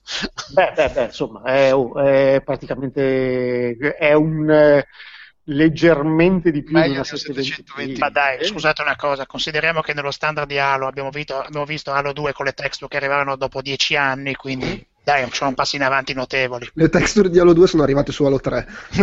esatto. C'era il pacchetto. E quello, quello, sceno, e quello sceno imbarazzante mapping applicato a cazzo di cane su tutti quanti i volti che sembravano il letto del Mar Morto e sembravano tutti le, le, che avessero la pelle come la fronte di Fabio Capello. Era una merda imbarazzante Halo 2, è ora di dirlo a chiare lettere. No! no. Tra l'altro io non le ho viste neanche in Halo 3 in realtà le texture, per cui boh, forse le stiamo ancora aspettando. Beh, ma in Halo 2 le aspettavi tre quarti d'ora. E c'era gente che si tirava le seghe di fronte a sta merda. Ma porca di quella puttana, maledetti boxari di merda. Allora, mi segno sul TXT levare la bestemmia di Pocoto. Verso le ore 23.49 comunque sia. Il, il motivo per cui c'era bump mapping era perché era un effetto effetto concesso dalle GeForce 4006, eh, ti ricordi che era la, la prima la GPU da cui poi hanno preso spunto per fare la, la, la, parte grafica della prima Xbox, quindi era un effetto che si poteva fare, allora piazziamolo un po' ovunque. Credo che sia andata così, giusto? Sì, ed era, ed era imbarazzante. Ma tipo smarmella però. Eh, smarmella, sì, smarmella ma- E le, le texture, Ma- che arrivavano, le texture che arrivavano dopo dieci anni, quello, boh, era dovuto anche quello alla GeForce probabilmente. Al fatto che la GeForce scaldava e quindi diventava uno- una scaldapizzette, non lo so. uh, cioè, già, già, già- vabbè, mh, già, il, già il primo Halo in, certe- in certi pezzi rallentava come se fosse Antani e diventava la moviola di Carlo Sassi. Figuriamoci un po' due che, pri- primi- che primizia, tecnicamente parlando. Calma, respira. No, calma, calma, sono, sono calmo. Se poi penso che Senza ci- se poi penso che ci presero per il culo come una demo delle tre che non è mai esistita ed era semplicemente una demo tirata in 4 e 4 per raccontare quella dell'orso. Mi Vabbè, ma dai, ma ormai chi non ci ha mai preso per il culo con una demo delle tre? Beh, ma, ma no, ma per la aspetta, ma lì la spacciarono per in tempo reale, quello, quello del viaggio all'interno della città con la jeepina. No, ma guarda, quello l'hanno fatto tutti, Chi dai. più chi meno tutti, in- no, te- ognuno alla sua maniera ci hanno preso per il culo con la demo delle tre. Poi vabbè, arrivi, arrivi- arrivi a casa. Secondo me Vabbè, anche no, no, no, hai ragione, hai ragione, aspetta, aspetta, in effetti quella di Halo è una pagliuzza rispetto alla trave di Motorstorm. Ma sì, vabbè, ma, cioè, ma Eh, poi vogliamo parlare de- de- di- delle demo di giochi che poi escono i giochi e sono tutti. Cioè, Ehm, Ubisoft! Chi sono io? Chi sono io? Se non. Chissà. Chissà quale destino è il mio. Anima che sono, clamando. Carne che sono. Chi sono io? Chi, chi, chi, chi sono io? Chi sono io? Se non quello. Chissà quale. Corso di percussioni. Chi sono? I suoni della darbuca. Carne che sono. Suoni bassi. Detti Doom. Chi, chi, chi sono? Chi Suoni sono? acuti. Chi sono io? Tac. Chi, s- chi s- Destino. 10 cose meravigliose nel mondo dei videogiochi, specialmente a Natale. È meraviglioso che quando i prezzi calano e ci sono promozioni durante le festività, anche la classe media italiana stritolata dalla crisi possa ancora acquistare videogiocare originale. È meraviglioso pensare che se la società umana fosse migliore, non è vero che si giocherebbe meno ai videogiochi o ci si indirizzerebbe verso cose più rilevanti. È meraviglioso che il videogioco non rida o non snobbi chi è più socialmente o professionalmente sfortunato, bensì restituisca quanto vi si mette di proprio, secondo merito, secondo passione. È meraviglioso che prima di viverlo e approfondirlo individualmente, ogni videogioco possa essere considerato un poco puttana che si prostituisce a tutti per soldi, per poi stabilire un rapporto intimo col vero videogiocatore, ed è lì che sta la vera passione. È meraviglioso che fare il recensore salariato di videogiochi sia anche un irriducibile sgraffignare e scopiazzare a muso duro articoli di altri che invece magari non ci guadagnano nulla coi videogiochi, provando al contempo piacere nel suscitare invidia ai bambini da sopra il piedistallo di bambagia su cui il culo ama appoggiarsi. È meraviglioso che il senso di vita e progressione regalato dai videogiochi possa diventare quanto e per certi versi più interessante della soddisfazione esistenziale del proprio lavoro, per chi ne possiede uno, o delle risultanze sociali della propria vita reale. È meraviglioso che i videogiochi indipendenti possono ancora prevedere un gameplay che può essere metaforizzato, e quindi io posso utilizzarlo per gli esercizi di generazione di prosa coi corsisti del mio corso di scrittura creativa. È una roba che non si può fare con l'ultimo Batman, Metal Gear o Assassin's Creed, perché lì non puoi vederci null'altro che tensione al fotorealismo e una narrazione esplicita. Ma lo puoi fare con Flower, con I Am Bread, con Journey o il prossimo Bound, tipo. È meraviglioso sognare che Kojima Production ora possa sviluppare con una libertà mai avuta prima, regalando ai videogiocatori qualcosa senza limiti, di davvero soprannaturale, che sfrutti magari PlayStation VR come nessuno avrebbe mai potuto sognarsi di fare. È meraviglioso che ci siano ricercatori al mondo che studiano le reazioni fra sogni lucidi e videogioco, perché hanno visto che alla fine ha molto da spartire col sogno, il videogiocare. Con buona pace di chi ha queste cose ci ride su. È meraviglioso che il 2016 sia l'anno della realtà virtuale, così infine si potrà capire se Neil Stephenson, Ernest Klein e William Gibson avevano già avuto ragione, e magari verrà stravolto davvero il modo di vivere un videogioco. È meraviglioso questo 2015 videoludico e il 2016 lo sarà altrettanto, perché nel mondo dei videogiochi è sempre tutto, tutto meraviglioso, specialmente a Natale. Chi sono io? Comunque, basta, basta, non divaghiamo, passiamo alla posta, alla gente ci scrivono.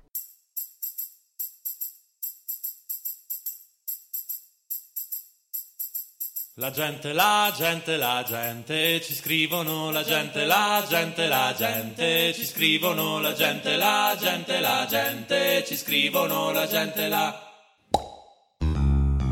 La gente, la gente, la gente, ci scrivono la gente, la gente, la gente, ci scrivono la gente, la gente, la gente, ci scrivono la gente, la...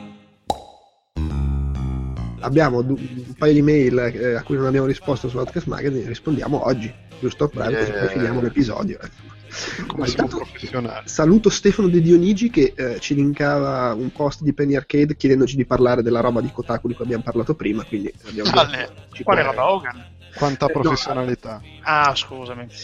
Poi abbiamo Natale Ciappina eh, che Gra- grande, lo saluto. una, Grandissimo. una lunga mail in cui eh, dice che insomma lui ha studiato per fare il giornalista, eh, ne passa di tutti i colori da ormai tre anni, lavorando però sulla cronaca, non sul giornalismo di, di videogiochi da cui si è sempre tenuto distante, bravo, e, mm, e dice eh, qualche giorno fa ha notato Buoni, state buoni. Vigamus e il suo corso di laurea tri- triennale per diventare giornalista in campo videoludico. Spegniamo il microfono a Pocoto in via precauzionale perché E dice fondamentalmente un corso in scienze della comunicazione. La cosa mi ha fatto ridere non tanto per il costo della retta, 2-3 mila euro, che è tanto, ma alla fine non è troppo, ma perché dice quanto ho preso per il culo è sta cosa, o almeno credo sia una presa per il culo, lo immagino, visto che già è difficile campare nel giornalismo generalista, figuriamoci in quello di videogiochi. E allora dice, chiede a noi, chi meglio di voi per rispondere a questa domanda, eh, qual è la situazione del giornalismo videoludico in Italia, soprattutto come si arriva ad assumere questo ruolo dalle nostre parti e a eh, camparci. Eh, dunque, l- secondo me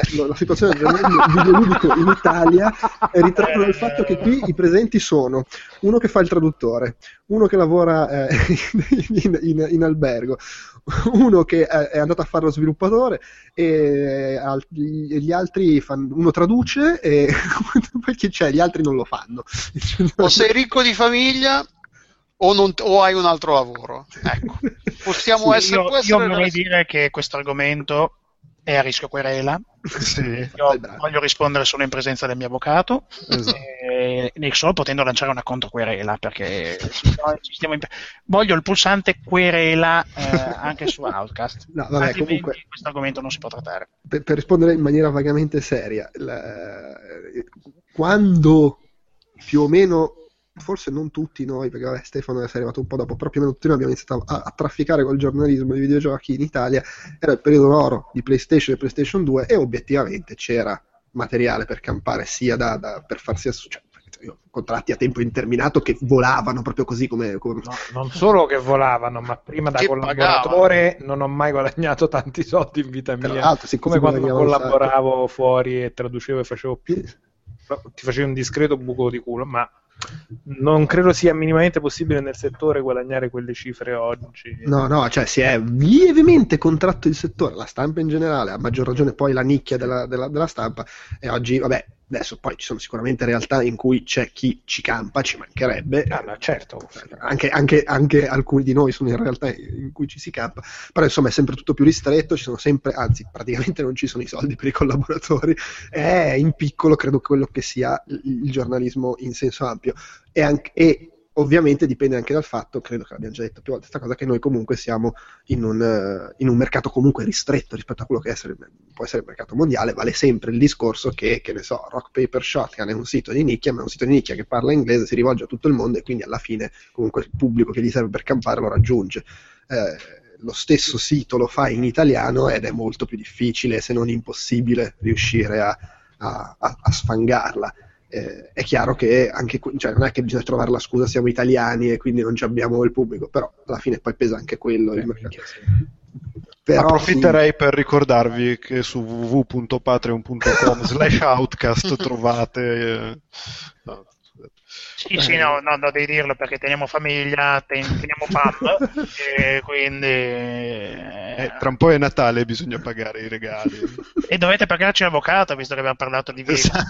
per cortesia, alziamo, me- mettiamo, un, mettiamo veramente uno dei goal è difendici in tribunale. Esatto. Sì, comunque la situazione attuale, attuale, per dirla proprio in parole povere, è bloccata. Nel senso, poi, eh, lui dice devi avere culo, devi avere gli amici giusti nei posti giusti, eccetera, e, e- e- e cose Eh, del genere. ma ringrazia se non ce l'hai gli amici nei posti No, giusti. infatti. Sì, Eh, tra sono- l'altro, i posti giusti non devono essere il culo de- che citavi prima devi avere. Però diciamo che oggi o tipo eh, dai dimissioni uno di multiplayer e assumono te oppure è un po' dura che riesce a Sì, ma trasformare se- no, il, pun- no, ma il punto è che in questo momento, anche se se ne va uno di multiplayer, non ti assum- perché non assumono comunque nessuno.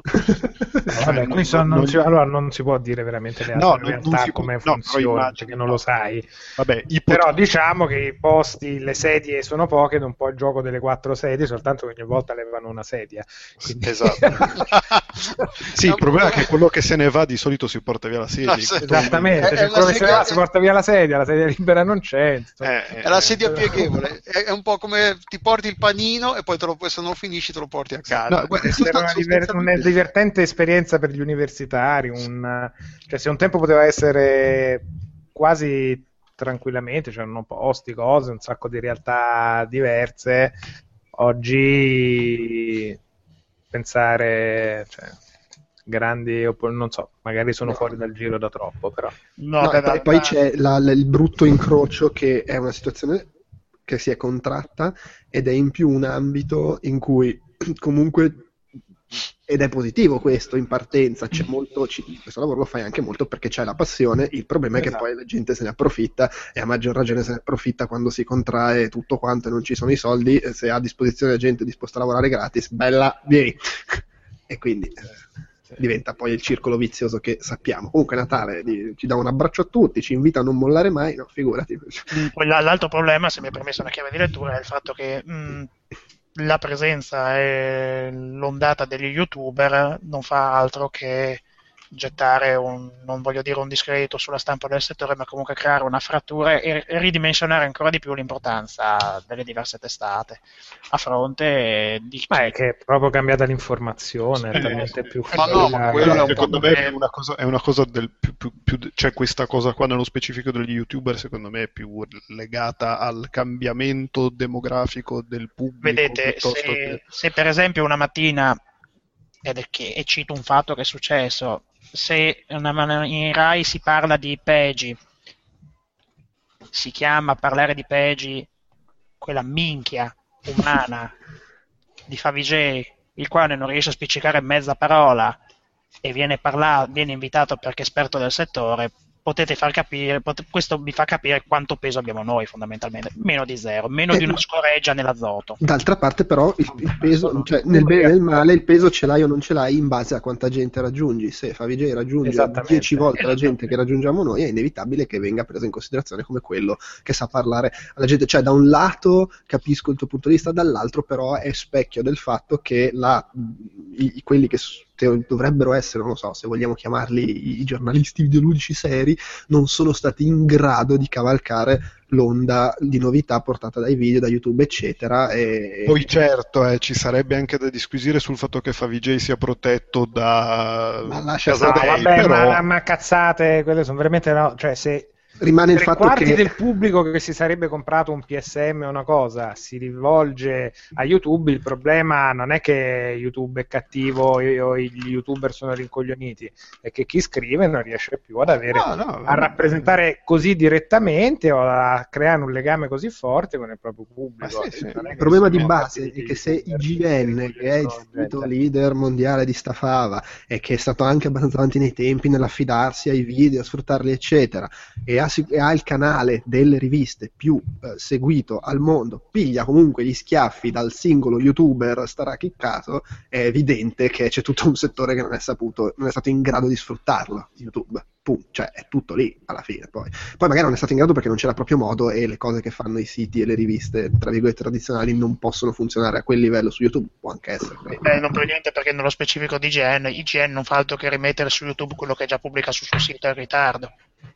Ma certo, sì, però fanno anche video, commenti, Sì, è display, eccetera. una comunicazione diversa. Eh. Sì, è una comunicazione, di- diciamo che nello specifico in questo caso IGN non fa altro che affiancarsi, eh, cercando anche di monetizzare quindi su YouTube sulle visualizzazioni. Non è eh, che eh, gli porta fondamentalmente ad avere una strategia diversa rispetto a chi youtuber in primis usa semplicemente un solo canale per eh, avere il, eh, per rivolgersi al pubblico e, e lì posta tutti quanti i contenuti.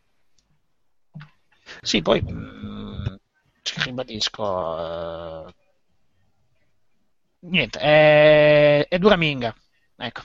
sì, il riassunto è quello. Il riassunto è dura minga, sì. Ma il riassunto è fai lo youtuber, amico ascoltatore, provaci, è più facile. No, ma secondo me fai Nessuno parla- deve essere più facile. No, scrivi, scrivi di cronaca nera, tanti morti non mancheranno Sì, mai. oppure scrivi, insomma, fai quello che di base fatti Ma guidare. il giornalismo in Italia è comunque ridotto malissimo, basta vedere. Non è in Italia, cioè non- per una volta No, in effetti dire è che non è un mondo, problema ma- endemico dell'Italia però- perché però- è tutto magna magna o cose No, del ma il genere. discorso, il discorso che stava facendo è, per esempio, se prendiamo l'editoria online, i più grossi quotidiani italiani, e non c'è bisogno di citarli, hanno al loro fianco la colonna infame, la colonna infame nel quale pubblicano gli stessi articoli fotocopia, gli stessi contenuti ridicoli, che spesso e volentieri sono, sono altro che un collage di foto prese da internet, e questo collage fatto da internet viene fatto semplicemente perché attira click, perché fa fare numeri, visualizzazioni dei banner pubblicitari, e spesso e volentieri viene sicuramente fatto da persone che sono appena entrate nel circuito, sottopagate e sfruttate all'inverosimile, che pur di campare, pur di, di mettere su qualche soldo da fare, mangiano la merda, ingoiano il rospo e fanno la galleria sui calciatori falliti del 1992 o altre cose simili, o sui piedi delle top model. eh. Quando, un si- quando si presume che un quotidiano, eh, i due quotidiani più importanti del mercato italiano, non dovrebbero ridursi a determinati mezzucci pur di recuperare qualche spicciola. A quanto pare invece cioè, la realtà empirica secondo me ci dimostra esattamente il contrario di quello Cioè, che che hanno bisogno di farlo, ecco, sì. Sì, ma perché il pubblico, cioè, comunque non c'è qualcuno dall'altra parte del computer che viene costretto con un guinzaglio a cliccare su quella roba. No, no, ma è chiaro, ma per esempio, allora, se vogliamo entrare nello specifico, il sito del Corriere ha sempre la classifica dei pezzi su più cliccati. Eh, Mm. Un pezzo di cronaca, magari anche scritto bene, è, quindi c'è sotto nei piani bassi e al primo posto c'è Balotelli si scaccola con un fucile a pompa. Eh, e la gente è... effetti io cliccherei, eh, posso dirlo onestamente. Scusami? Io su Balotelli che si scaccola col fucile a pompa una cliccata gliela do tutta. e se fosse caricato a sale anche, eh, cioè, non lo so, comunque sì, eh, o, o anche, anche che so, il sito fogna della Uno di voi clicca le mega gallery, vorrei capire un attimo se c'è questo snobismo giusto, perché io riesco a capire l'intento etico che c'è dietro giornalistico, ma se è supportato poi da delle azioni. Cioè, Sì, voglio no, capire, sulla gallery di merda, voi non ci andate mai, io l'ho No. senza problemi. Io non apro proprio il sito. Io a volte, esatto. sì, a volte sì e ogni volta mi dico, dai, che, Che cazzata è, di merda, che, eh, ca- che cazzo- è peggio di di merda, quanto sì. mi aspetto io. Ok, ma Però sì, perché no, preda sul peggio del nostro essere umano? ogni tanto sì, no, no, mi- mi- tipo eh, oggi ho, cliccato su quella cazzo di quella della camminata di Putin che ho detto, vabbè, che cazzo è? Beh, ma ti, ti- Eh, ti- per esempio, la camminata di Putin. Dov'è la, la camminata di Putin? Linka, linka. per, per- per- per esempio, a, a me capitò meso- mesate e mesate fa di aprire eh, una gallery in cui diceva eh, foto incredibili ma sono vere e una delle foto veniva da World 1000 che è un famoso sito di photoshoppate cioè, ma Mm. neanche la cura di stare a controllare era il contenuto sì la cosa ma, ma- guarda, non è che siamo Ma non c'è una questione di giornalismo di siamo contenuti. integermi, eh, capita a tutti di, di cliccare la merda. Eh, a me piace leggere. A me piace leggere cronaca vera, ma non è che ti vengo a dire il giornalismo di, di- di un certo spirito. Cronaca vera lo leggi perché ti pisci addosso da ridere. No, io non lo leggo cronaca. No, hai mai letto cronaca vera? No, non sai cosa ti quella, roba, quella roba mi fa più schifo delle gallery. Però cronaca, cronaca vera, è- cronaca vera con quella meravigliosa copertina Fuchs No, non ce la posso fare. ce la devi fare. Ma penso è, è- fare. è meglio di Però quello che volevo arrivare a dire è che secondo me quelle gallery, quelle cose, sono quelle che ti permettono, oggi poi è triste, deprecabile, quello che vuoi, però riesco a comprendere, mi viene comprensibile, per quanto non lo giudichi per forza positivo, ma comprensibile, quindi una ragione gliela do, che quelle gallery sono quelle che ti permettono di avere Di poi in vita. decisiva posizione l'articolo vabbè, di cronaca, che sì. altrimenti se scrivi solo gli articoli di cronaca non ci vedrà nessuno, non sta in vita e dopo cinque mesi l'articolo di cronaca è interessante e non lo scrivi più, per quanto contornato da 15 gallery di merda. Immagino, e poi Ugo, Sì, dici Però che è come, siti- è come quelli che fanno il so. cinepanettone per produrre... nel resto del mondo. lo so, però- IGN starebbe su con solo gli articoli anche interessanti che vedo pubblicati di storia, di cose, delle robe, se non ci fossero poi le news comunque col titolino ammiccante del trailer nuovo, delle cazzate, della gallery di 5 screenshot nuovi di chi se li incula, se li incula il pubblico e ci clicca sopra sono quelli che portano click. Eh, aspetta, no, ma aspetta, qua, qua- qua le, ga- le gallery di un sito di videogiochi ci mancherebbe altro. A quante volte noi si sfogliava le riviste, Dio, sembra parlare degli anziani che guardano i cantieri, quando Mm. compravamo le riviste, quando non c'erano altro che le riviste cartacee, sbavavi sulle foto, era assolutamente normale. Si Ma sì, ma questo- poi scu- scusa, banalmente, cioè, visto che Ugo chiedeva, eh, tipo due mesi fa su IGN hanno fatto un articolo, guardate tutti i trailer della storia di, adesso non mi ricordo, faccio un esempio, eh, di, di tutti i film di Guerre Stellari. Penso abbiano visto che ha avuto molto successo perché sono due mesi che vedo apparire nel CMS interno, che importiamo i video degli americani, trailer di qualsiasi cosa sia uscita al cinema, di videogiochi su sto cazzo dal 1970 a oggi. Ogni Ottimo. due giorni fanno un articolo, tutti i trailer di Star Trek, tutti i trailer di Call of Duty, tutti i trailer di questo e di quell'altro. Cioè funziona così, vedi che è una roba, fai magari anche gli articoli a cui tieni, gli approfondimenti, le cose, però devi pompare sulla roba che sai che, che fa click, anche perché, e questo forse chiude un po' il discorso, cioè il problema di base è che sistema è rotto perché è scomparsa la fonte di guadagno fatta dal vendi la rivista, c'è solo il guadagno delle pubblicità che oltretutto si restringe sempre di più perché ci sono i, i- modi per bloccare le inserzioni pubblicitarie da parte dei lettori, giusto o meno che sia farlo, e quindi eh, cioè, campi solo se fai tonnellate di click, oltre al fatto che ti infili nel gioco quando tu, campi, cioè quando tu la- il tuo- i tuoi contenuti sono critica e chi ti fa le inserzioni sono quelli che critichi, eh, anche quello diventa poi il problema che sappiamo, eccetera, eccetera, eccetera. Quindi, Vabbè, storico del giornalismo, là se riesce a tenere il commerciale separato dal redazionale, eh, però diventa più difficile quando il commerciale è l'unica fonte di guadagno che hai. eh no, è chiaro, è chiaro. È chiaro, questo, ragazzi problema- che ci ascoltate, quando trovate qualcosa che vi dà la possibilità di finanziarlo direttamente con la vostra taschina che vi piace, qualcosa che apprezzate, apprezzate il lavoro delle persone che ci stanno dietro, quello che leggete, quello che ascoltate, che ne so, così a naso, buttateci due spicci e, e supportate le cose che vi piacciono, ignorate quelle che invece vi lasciano freddi. Sì, tra l'altro Però- oggi uno ha commentato sul sito dicendo ah, levo Outcast dai siti in cui blocco i banner. Apprezzo il gesto, però non cambia un cazzo perché noi non abbiamo i banner che, ci, guadagniamo coi click. Però grazie. No, no, è apprezzabile comunque la decisione, di questo è già apprezzabile, è tutto apprezzabile. Leggere di base è apprezzabile. Cioè, in un'epoca in cui è tale la mole, la- lo tsunami di informazioni di testo, video, foto che viene riversato su internet, già essere scelti per essere letti, ascoltati, visti, sbirciati, quello che è, è già un qualcosa di, secondo me, notevole di suo. Se in più ci volete dare i soldi, boh, ancora meglio. Fenomeni. Ancora, ancora più meglio, ancora più meglio. Vabbè, chiudiamo il discorso Natale. Tra l'altro, lui puntualizza, ci tiene a puntualizzare due cose nei PS. Una è Rincast merda. Beh, sempre, Rincast Eh, merda. ass- sempre comunque, e l'altra comunque che nella sua mail non vuole assolutamente fare riferimento a alcuni di noi, ci abbiamo il curriculum, ci vuole bene, siamo tutti belli, bravi e amiamoci, ciao. Ah, perché la base era avete brutti vecchi state ancorate alle sedie? eh? Era questo il timore che potesse passare quel messaggio là. Può essere. No, ma guarda che a buona parte è stata scippata da sotto al culo la sedia. Esattamente. Stai proprio tranquillo. Ehm, la- l'altra mail, Federico Rosa, la mail è censura e adattamento. Quindi Ah. magari, magari qua possono dire qualcosa, visto che si parla di traduzione e localizzazione, possono dire la loro i due più impegnati sulla localizzazione qua, a meno che non siano bloccati da NDA, non so. Vabbè, comunque, Federico dice che ascoltava un podcast sui videogiochi giapponesi, The Hitbox Gaming Podcast, che a un certo punto il conduttore Valerio sbrocca perché chi ha fatto l'adattamento americano di Final Fantasy Type 0 ha, ins- ha- tipo cambiato dialoghi, cose per inserire le loro posizioni pro LGBT e pro Gamergate, modificando dialoghi, situazioni, eccetera, e, e che si giustificano questi qua dicendo che sono dotati di coscienza morale e hanno il dovere di usare il medium videoludico per i propri scopi. Oh, questo una non è censura. Questo non- mia. Questo è non scemo.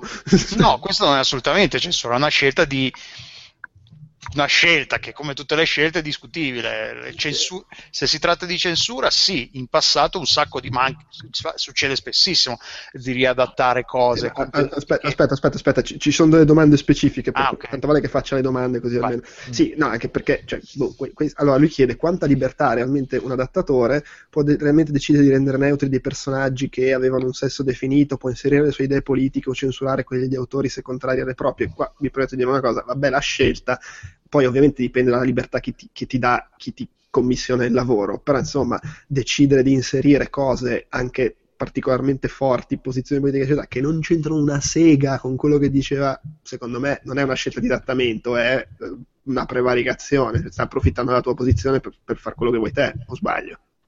Boh, sì, no, Cioè- questo- cioè io non so come fosse l'originale, quindi non, eh, non so com'è l'originale, non so com'è il, eh, il testo attuale, perché poi eh, magari c'è esagerazione da un lato o da un altro. No, chiaro, da, da come la spiega qua mi pare di capire che i personaggi avessero un sesso e nell'adattamento sono stati trasformati, boh, non so, in, immagino trans o, o gay, o- adesso non, non ne ho idea, però... Ah, una, una Sailor Moon, insomma.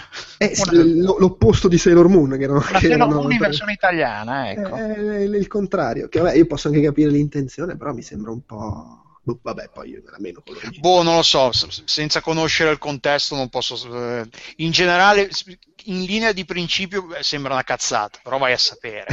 Eh, però no, è, è- una cosa che, che ha troppi risvolti per essere... In generale, eh, cioè, a me non è mai capitato, non è mai capitato di avere a che fare con testi particolarmente politici o che...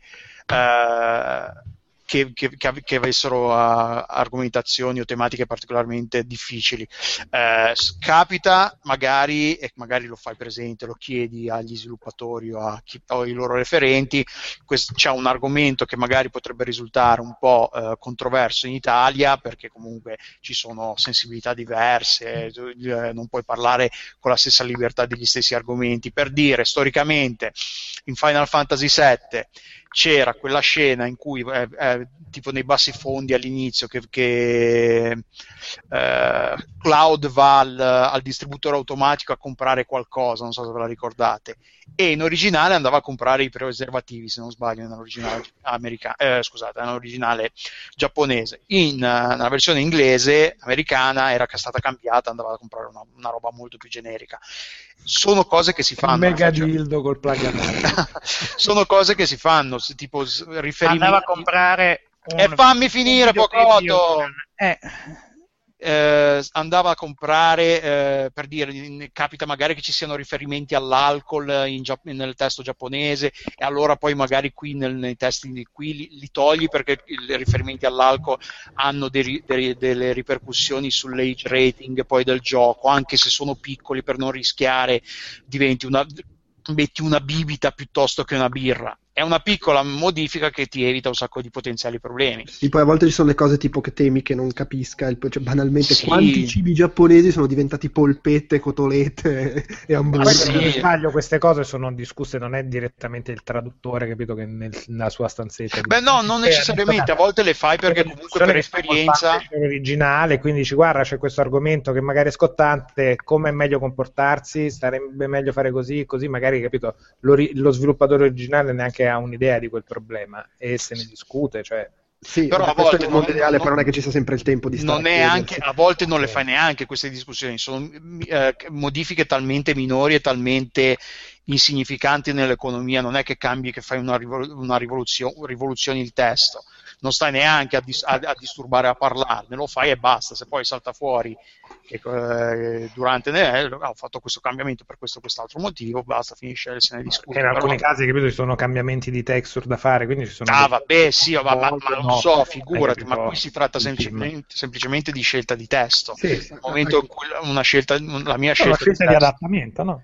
Sì, sì, sì, no, è che- Anche perché tipicamente lo sai comunque quando stai traducendo, se stai traducendo cose su cui non puoi sgarrare di un singolo carattere, cose che non possono essere modificate o cose su cui sei libero, per cui... Ma poi c'è anche il contesto, se stai traducendo un, gio- un gioco fantasy eviti di fare riferimenti troppo, troppo precisi a, a- a cose del mondo reale, perché comunque non, cioè sei in un, contesto fantasy e, qual- e poi non puoi dir, mettere in bocca a un personaggio, ah, thanks Obama, per dire queste cose che, cioè, ok, fa ridere, però spezza un po' il- la sospensione dell'incredulità. Sono, cioè, sono tutte queste scelte che magari la- il traduttore americano lo mette e io decido di non metterlo e non, e non chiedo, a, e non Ma, chiedo a eh, nessuno. scusami, permesso. scusami una cosa, eh, adesso mi sembra di avere un déjà vu perché mi pare che ne avessimo già parlato tempo addietro della differenza di traduzione fra la versione in europea e americana di Triforce Heroes, mi pare che ne abbiamo già Di? parlato. Triforce Heroes, di The Legend of Zelda Triforce Heroes. Ah, ho letto vagamente il... c'è c'è una differenza, praticamente la versione europea ha un passaggio, no, Ah, la- del meme, sì, che fanno Sì, invece riferimento al doghe. invece al doghe. ha la citazione del doghe. Lì è licenza e libertà assoluta del traduttore, suppongo. Sì, sì, è- cioè, poi vabbè, adesso non so, Nintendo per esempio è una di, eh, eh, le- s- almeno al tempo quando lavoravo io, avevano i traduttori in Europa che traducevano la versione inglese qua per il mercato inglese e avevano i traduttori in America che traducevano in- per, la- per il mercato americano. Quindi le scelte erano diverse, non, non c'era non è un testo unico che poi viene riadattato, un, un traduttore ha scelto una cosa, un altro- poi puoi discutere del fatto se sia più o meno a- a- appropriato infilare un meme o una cosa del genere nel testo, e lì vabbè, non, non ne, non ne- non ne esci più dalla discussione, però No, in generale sì, sono scelte di traduzione e scelte di testo. Entri, su- entri in sfumature quasi bibliografiche a un certo punto. Sì, sì, non ne esci più perché comunque poi è una scelta di un, di un traduttore, può, eh, rientra un po', che poi vabbè, storicamente nella nostra discussione del- della traduzione di Final Fantasy IX, in italiano, anche lì.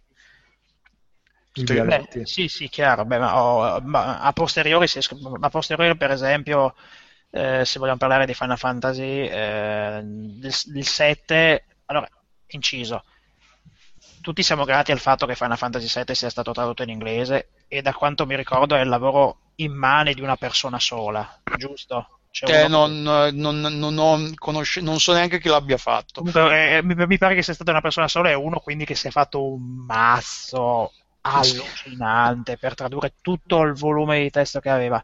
Ma eh, a posteriori possiamo tranquillamente dire che eh, quella traduzione santa subito avesse delle piccole imprecisioni o comunque degli adattamenti al limite dell'insopportabile. Barrett, sì, Barrett, scusate, Barrett, Barrett. Barrett sembrava quasi un personaggio, la, la parodia di un rapper. per- Ma non mi scor- guarda, non, non conosco l'originale, ma non mi sorprenderebbe se fosse stato così anche in giapponese, conoscendo comunque- la loro, loro quanto siano affascinati dalla, dalla cultura nera. in Ecco, non so se sai che esiste, che esiste un progetto alternativo che, che che poi è anche diventato vero di una persona che si è fatto tutto quanto il mazzo, ne aveva parlato Eurogamer diversi mesi fa e ha, ha for- ha fornito una sorta di traduzione più attinente alla versione giapponese di Final Fantasy VII, giusto per, per colmare quel paio di cose, sì, sì, giusto per colmare quel paio di cose, fra virgolette, appena discusse. Cioè, ci ci sono anche, ci sono anche traduzioni che sono sempre state figlie del, del loro tempo e ci sono traduzioni che, vabbè, sono sempre state fatte coi piedi. e tipo, Vabbè, ma anche quella, quella francese, quella spagnola di Final, Final Fantasy VII era tradotto in francese e spagnolo. Io ho amici che non ci hanno giocato ed hanno detto che era una roba al limite della- della- dell'essere comprensibile. vabbè, Beh, ma se- senza I voler tempi, i tempi, i tempi sono migli- col tempo è migliorata. Li- ai- al tempo localizzare, tradurre un gioco era un'impresa, anche perché poi non, non- non avevi file di testo, dovevi andare proprio a lavorare nel codice del gioco per tradurre, perché non c'era neanche quest'idea che il gioco potesse essere tradotto, quindi il testo era hard-coded nel gioco. Immagina come potessero lavorarci i traduttori, cioè c'è, c'è tutta una serie di, di- di- Ora noi che, che- che lavoriamo sui file di Excel che fanno bestemmiare, però grazie a Dio che ci sono i file di Excel eh, per lavorare sui, sui testi. Non solo, anche grazie agli Action Cat soprattutto, cioè i mm, programmi con le memorie di traduzione, così non devi diventare scemo per ricordarti come hai tradotto una parola. Sì, sì. Beh, che poi grazie al cielo, per, per quanto possano succedere gli errori, possono succedere anche adesso degli adattamenti fatti in maniera discutibile. Sono passati millenni da il famoso continua a sinistra eh, di Rise of the Robots 2 o, o- o il cartellino Gaillo per, per citare famo- famose brutture. Vabbè, ma quello è un typo, eh, quello è un, semplicemente, è un semplice Gaillo uso sì. in mancanza di QA, in mancanza di... Continui a sinistra, quello no, quello è comunque a volte sui giochi indie queste cose capitano ancora perché non c'è. Sì, beh, Olli Olli. Eh. Madonna, Oli Olli. Madonna. Beh, non lo so, io l'ho sempre giocato in inglese, quindi non so come fosse l'it- l'Italish eh, loro, ma Era, no, era veramente, cioè il problema lì che erano, oltre ad essere tradotto male, era, mm, era proprio, mm, non avevano capito i trick, non avevano capito, cioè un sacco di obiettivi diventavano misleading. eh. Sì, non, discutibili, avevano dato in mano a uno che non aveva mai, non aveva mai avuto presente cosa fosse lo skating, probabilmente. Ehm, scusate, un'altra cosa che chiede, l'adattamento di un gioco giapponese avviene direttamente dal giapponese o si passa per forza dalla traduzione? Dipende dai, dai giochi e dipende dal, dal cliente. Alcuni, quelli più importanti, di solito i giochi più importanti, non i, i giochi più importanti generalmente ce- tentano di farli dal giapponese, un po' per questioni di tempi e, e un po' per questioni di, diciamo, di, di- di prestigio. Dire che lo traduci al giapponese fa sempre un pochino più, però no, in generale per questioni di tempi e questioni. Però eh, tradurre dal giapponese è sempre un casino, eh, non- cioè è sempre un casino c'è molta meno gente che traduce dal giapponese ed è anche brava che non che traduca dall'inglese, quindi spesso è più facile trovare gente brava che ti faccia dall'inglese all'italiano e altre lingue europee piuttosto che te le faccia dal giapponese.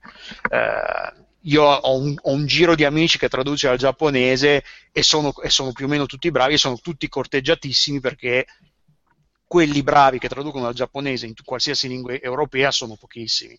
Eh, recentemente parlavo con un amico, il mercato coreano sta crescendo un sacco, un sacco di giochi prodotti in Corea stanno arrivando qua, soprattutto per il mercato mobile, e mi diceva che gente che traduce bene dal, dal coreano all'inglese ce n'è pochissima. E visto i, testi inglesi con cui ho, ho a che fare spesso, mi, se- mi- mi sento in grado di poter confermare la cosa. Quindi alla fine ci sono un sacco di cose da prendere in considerazione. Chiaro. Eh, anche riguardo alla supervisione, ovviamente dipende dai giochi, dai publisher, da, da- In che senso supervisione? supervisione dei testi tradotti. Cioè, Eh, sì, vabbè, storicamente uno di quelli più storici era quello, era di un Resident Evil, non mi ricordo, ricordo quale, forse era il 3, che, che pare che fosse stato tradotto normalmente da gente che ne sapeva, comunque che, che l'italiano lo sapeva, e poi il, eh, sia stato il, eh, Capcom abbia preso in mano tutto una volta che il testo gli è, gli è stato consegnato, è- i traduttori sono stati, tira- sono stati esclusi dal processo da quel punto e che, che sia stato messo in mano a gente che l'italiano lo sapeva per seconda o terza lingua.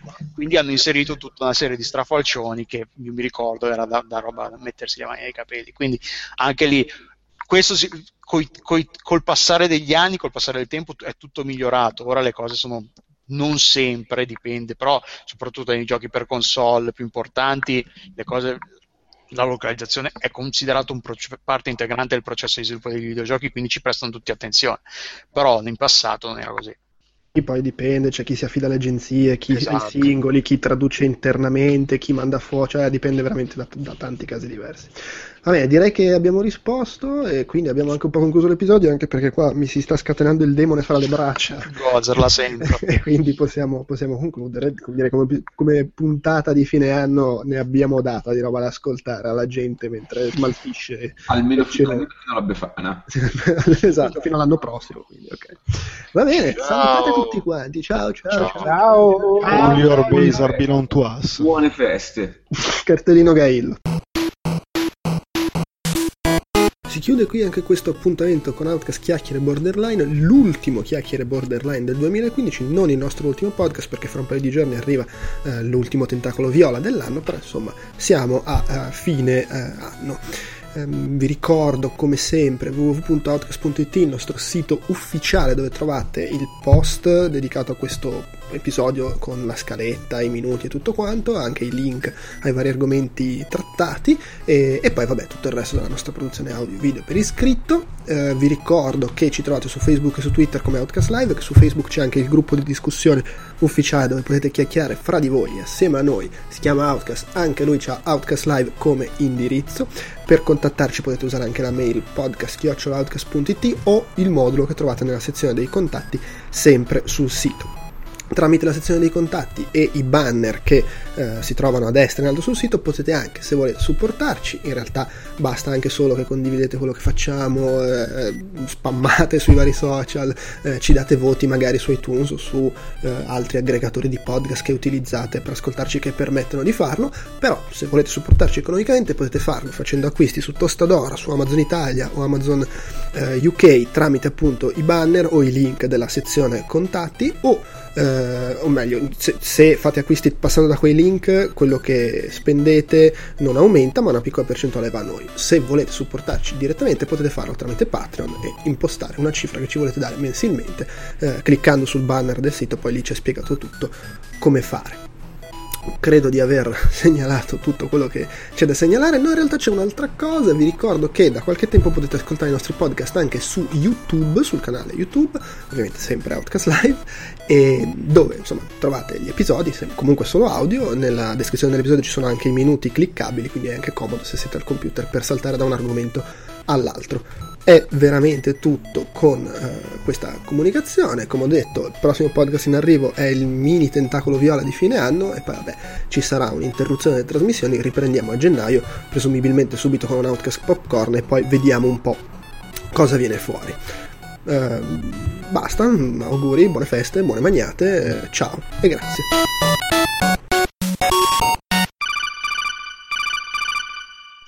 Ah. Tra l'altro io qua ho appena completato l'esorcismo, eh, però Gozer comunque ce l'ho addosso, quindi da un momento all'altro potrei dover scappare lanciando crocifissi. eh, anche perché per il momento ho gli occhi aperti, non so cosa stia guardando, sta fissando Naruto, credo, qui alle, alle spalle dello schermo. ecco, si muove, oddio, si muove. Picci, picci. Uh, tra l'altro, proprio tipo due ore fa Kojima ha fatto, ci ha fatto sapere il suo futuro. ah sì, ho visto. Essere puntualissimi. Ecco, sulla... Cos'è il suo futuro? Il suo futuro è che si è ufficialmente licenziato e ap- apre uno studio che è praticamente già in trattative con Sony per fare roba. Vabbè, ma ci credo, figurati se... Quindi è ufficiale Vabbè, no, ma, no, però è ufficiale, il gioco del cioè, topone. È ufficiale 100%. No, su, su, cosa fa non si sa. No, no, gli danno il gioco del topone, di cui l'unica cosa che esiste ed esisterà mai è la demo che hanno fatto vedere alle 3, e lui ci aggiunge 12 ore di filmati e abbiamo il gioco. Però esce nel 2021. Eh, beh, Vabbè, no, no, sono il tempo di fare i filmati. Anche perché deve reclutare troppi attori che non servono a niente. Eh, no, ma va, fa tutto col topone il bambino. Eh li mette sì, lì per fare i voice over uh, del eh, topone no, del bambino, ah, chiama cioè, tipo Kiefer Sutherland a fare il topo sì. e Kurt Russell a fare il bambino. E waiting, sono 12 ore di loro due seduti che parlano di politica. È già il mio gioco dell'anno invecchiando durante i filmati cioè all'inizio è bambino arrivato alla fine dei filmati a, a 42 anni. È un peccato che Ugo non sia qui a sentire questa cazzata perché il suo apporto sarebbe stato molto bello. Adesso sta fissando Dragon Ball. Sta scorrendo in rassegna tutti i manga che ci sono qua dietro. Si sta facendo la, già la reading list. Falle l'account su Goodreads, così si porta avanti col compiti. No, ma comunque so, so, perfettamente cosa sta facendo. Sta aspettando che iniziamo a registrare e a quel punto inizia a urlare. Ah. Ok, sta andando, episodio 34. Chi è che c'è? c'è tra l'altro c'è Quadex così, random, ogni tanto partecipa. Perché no? Eh, no, no, figurati, fa piacere. Non doveva esserci anche Fabio, non doveva esserci anche Fabio.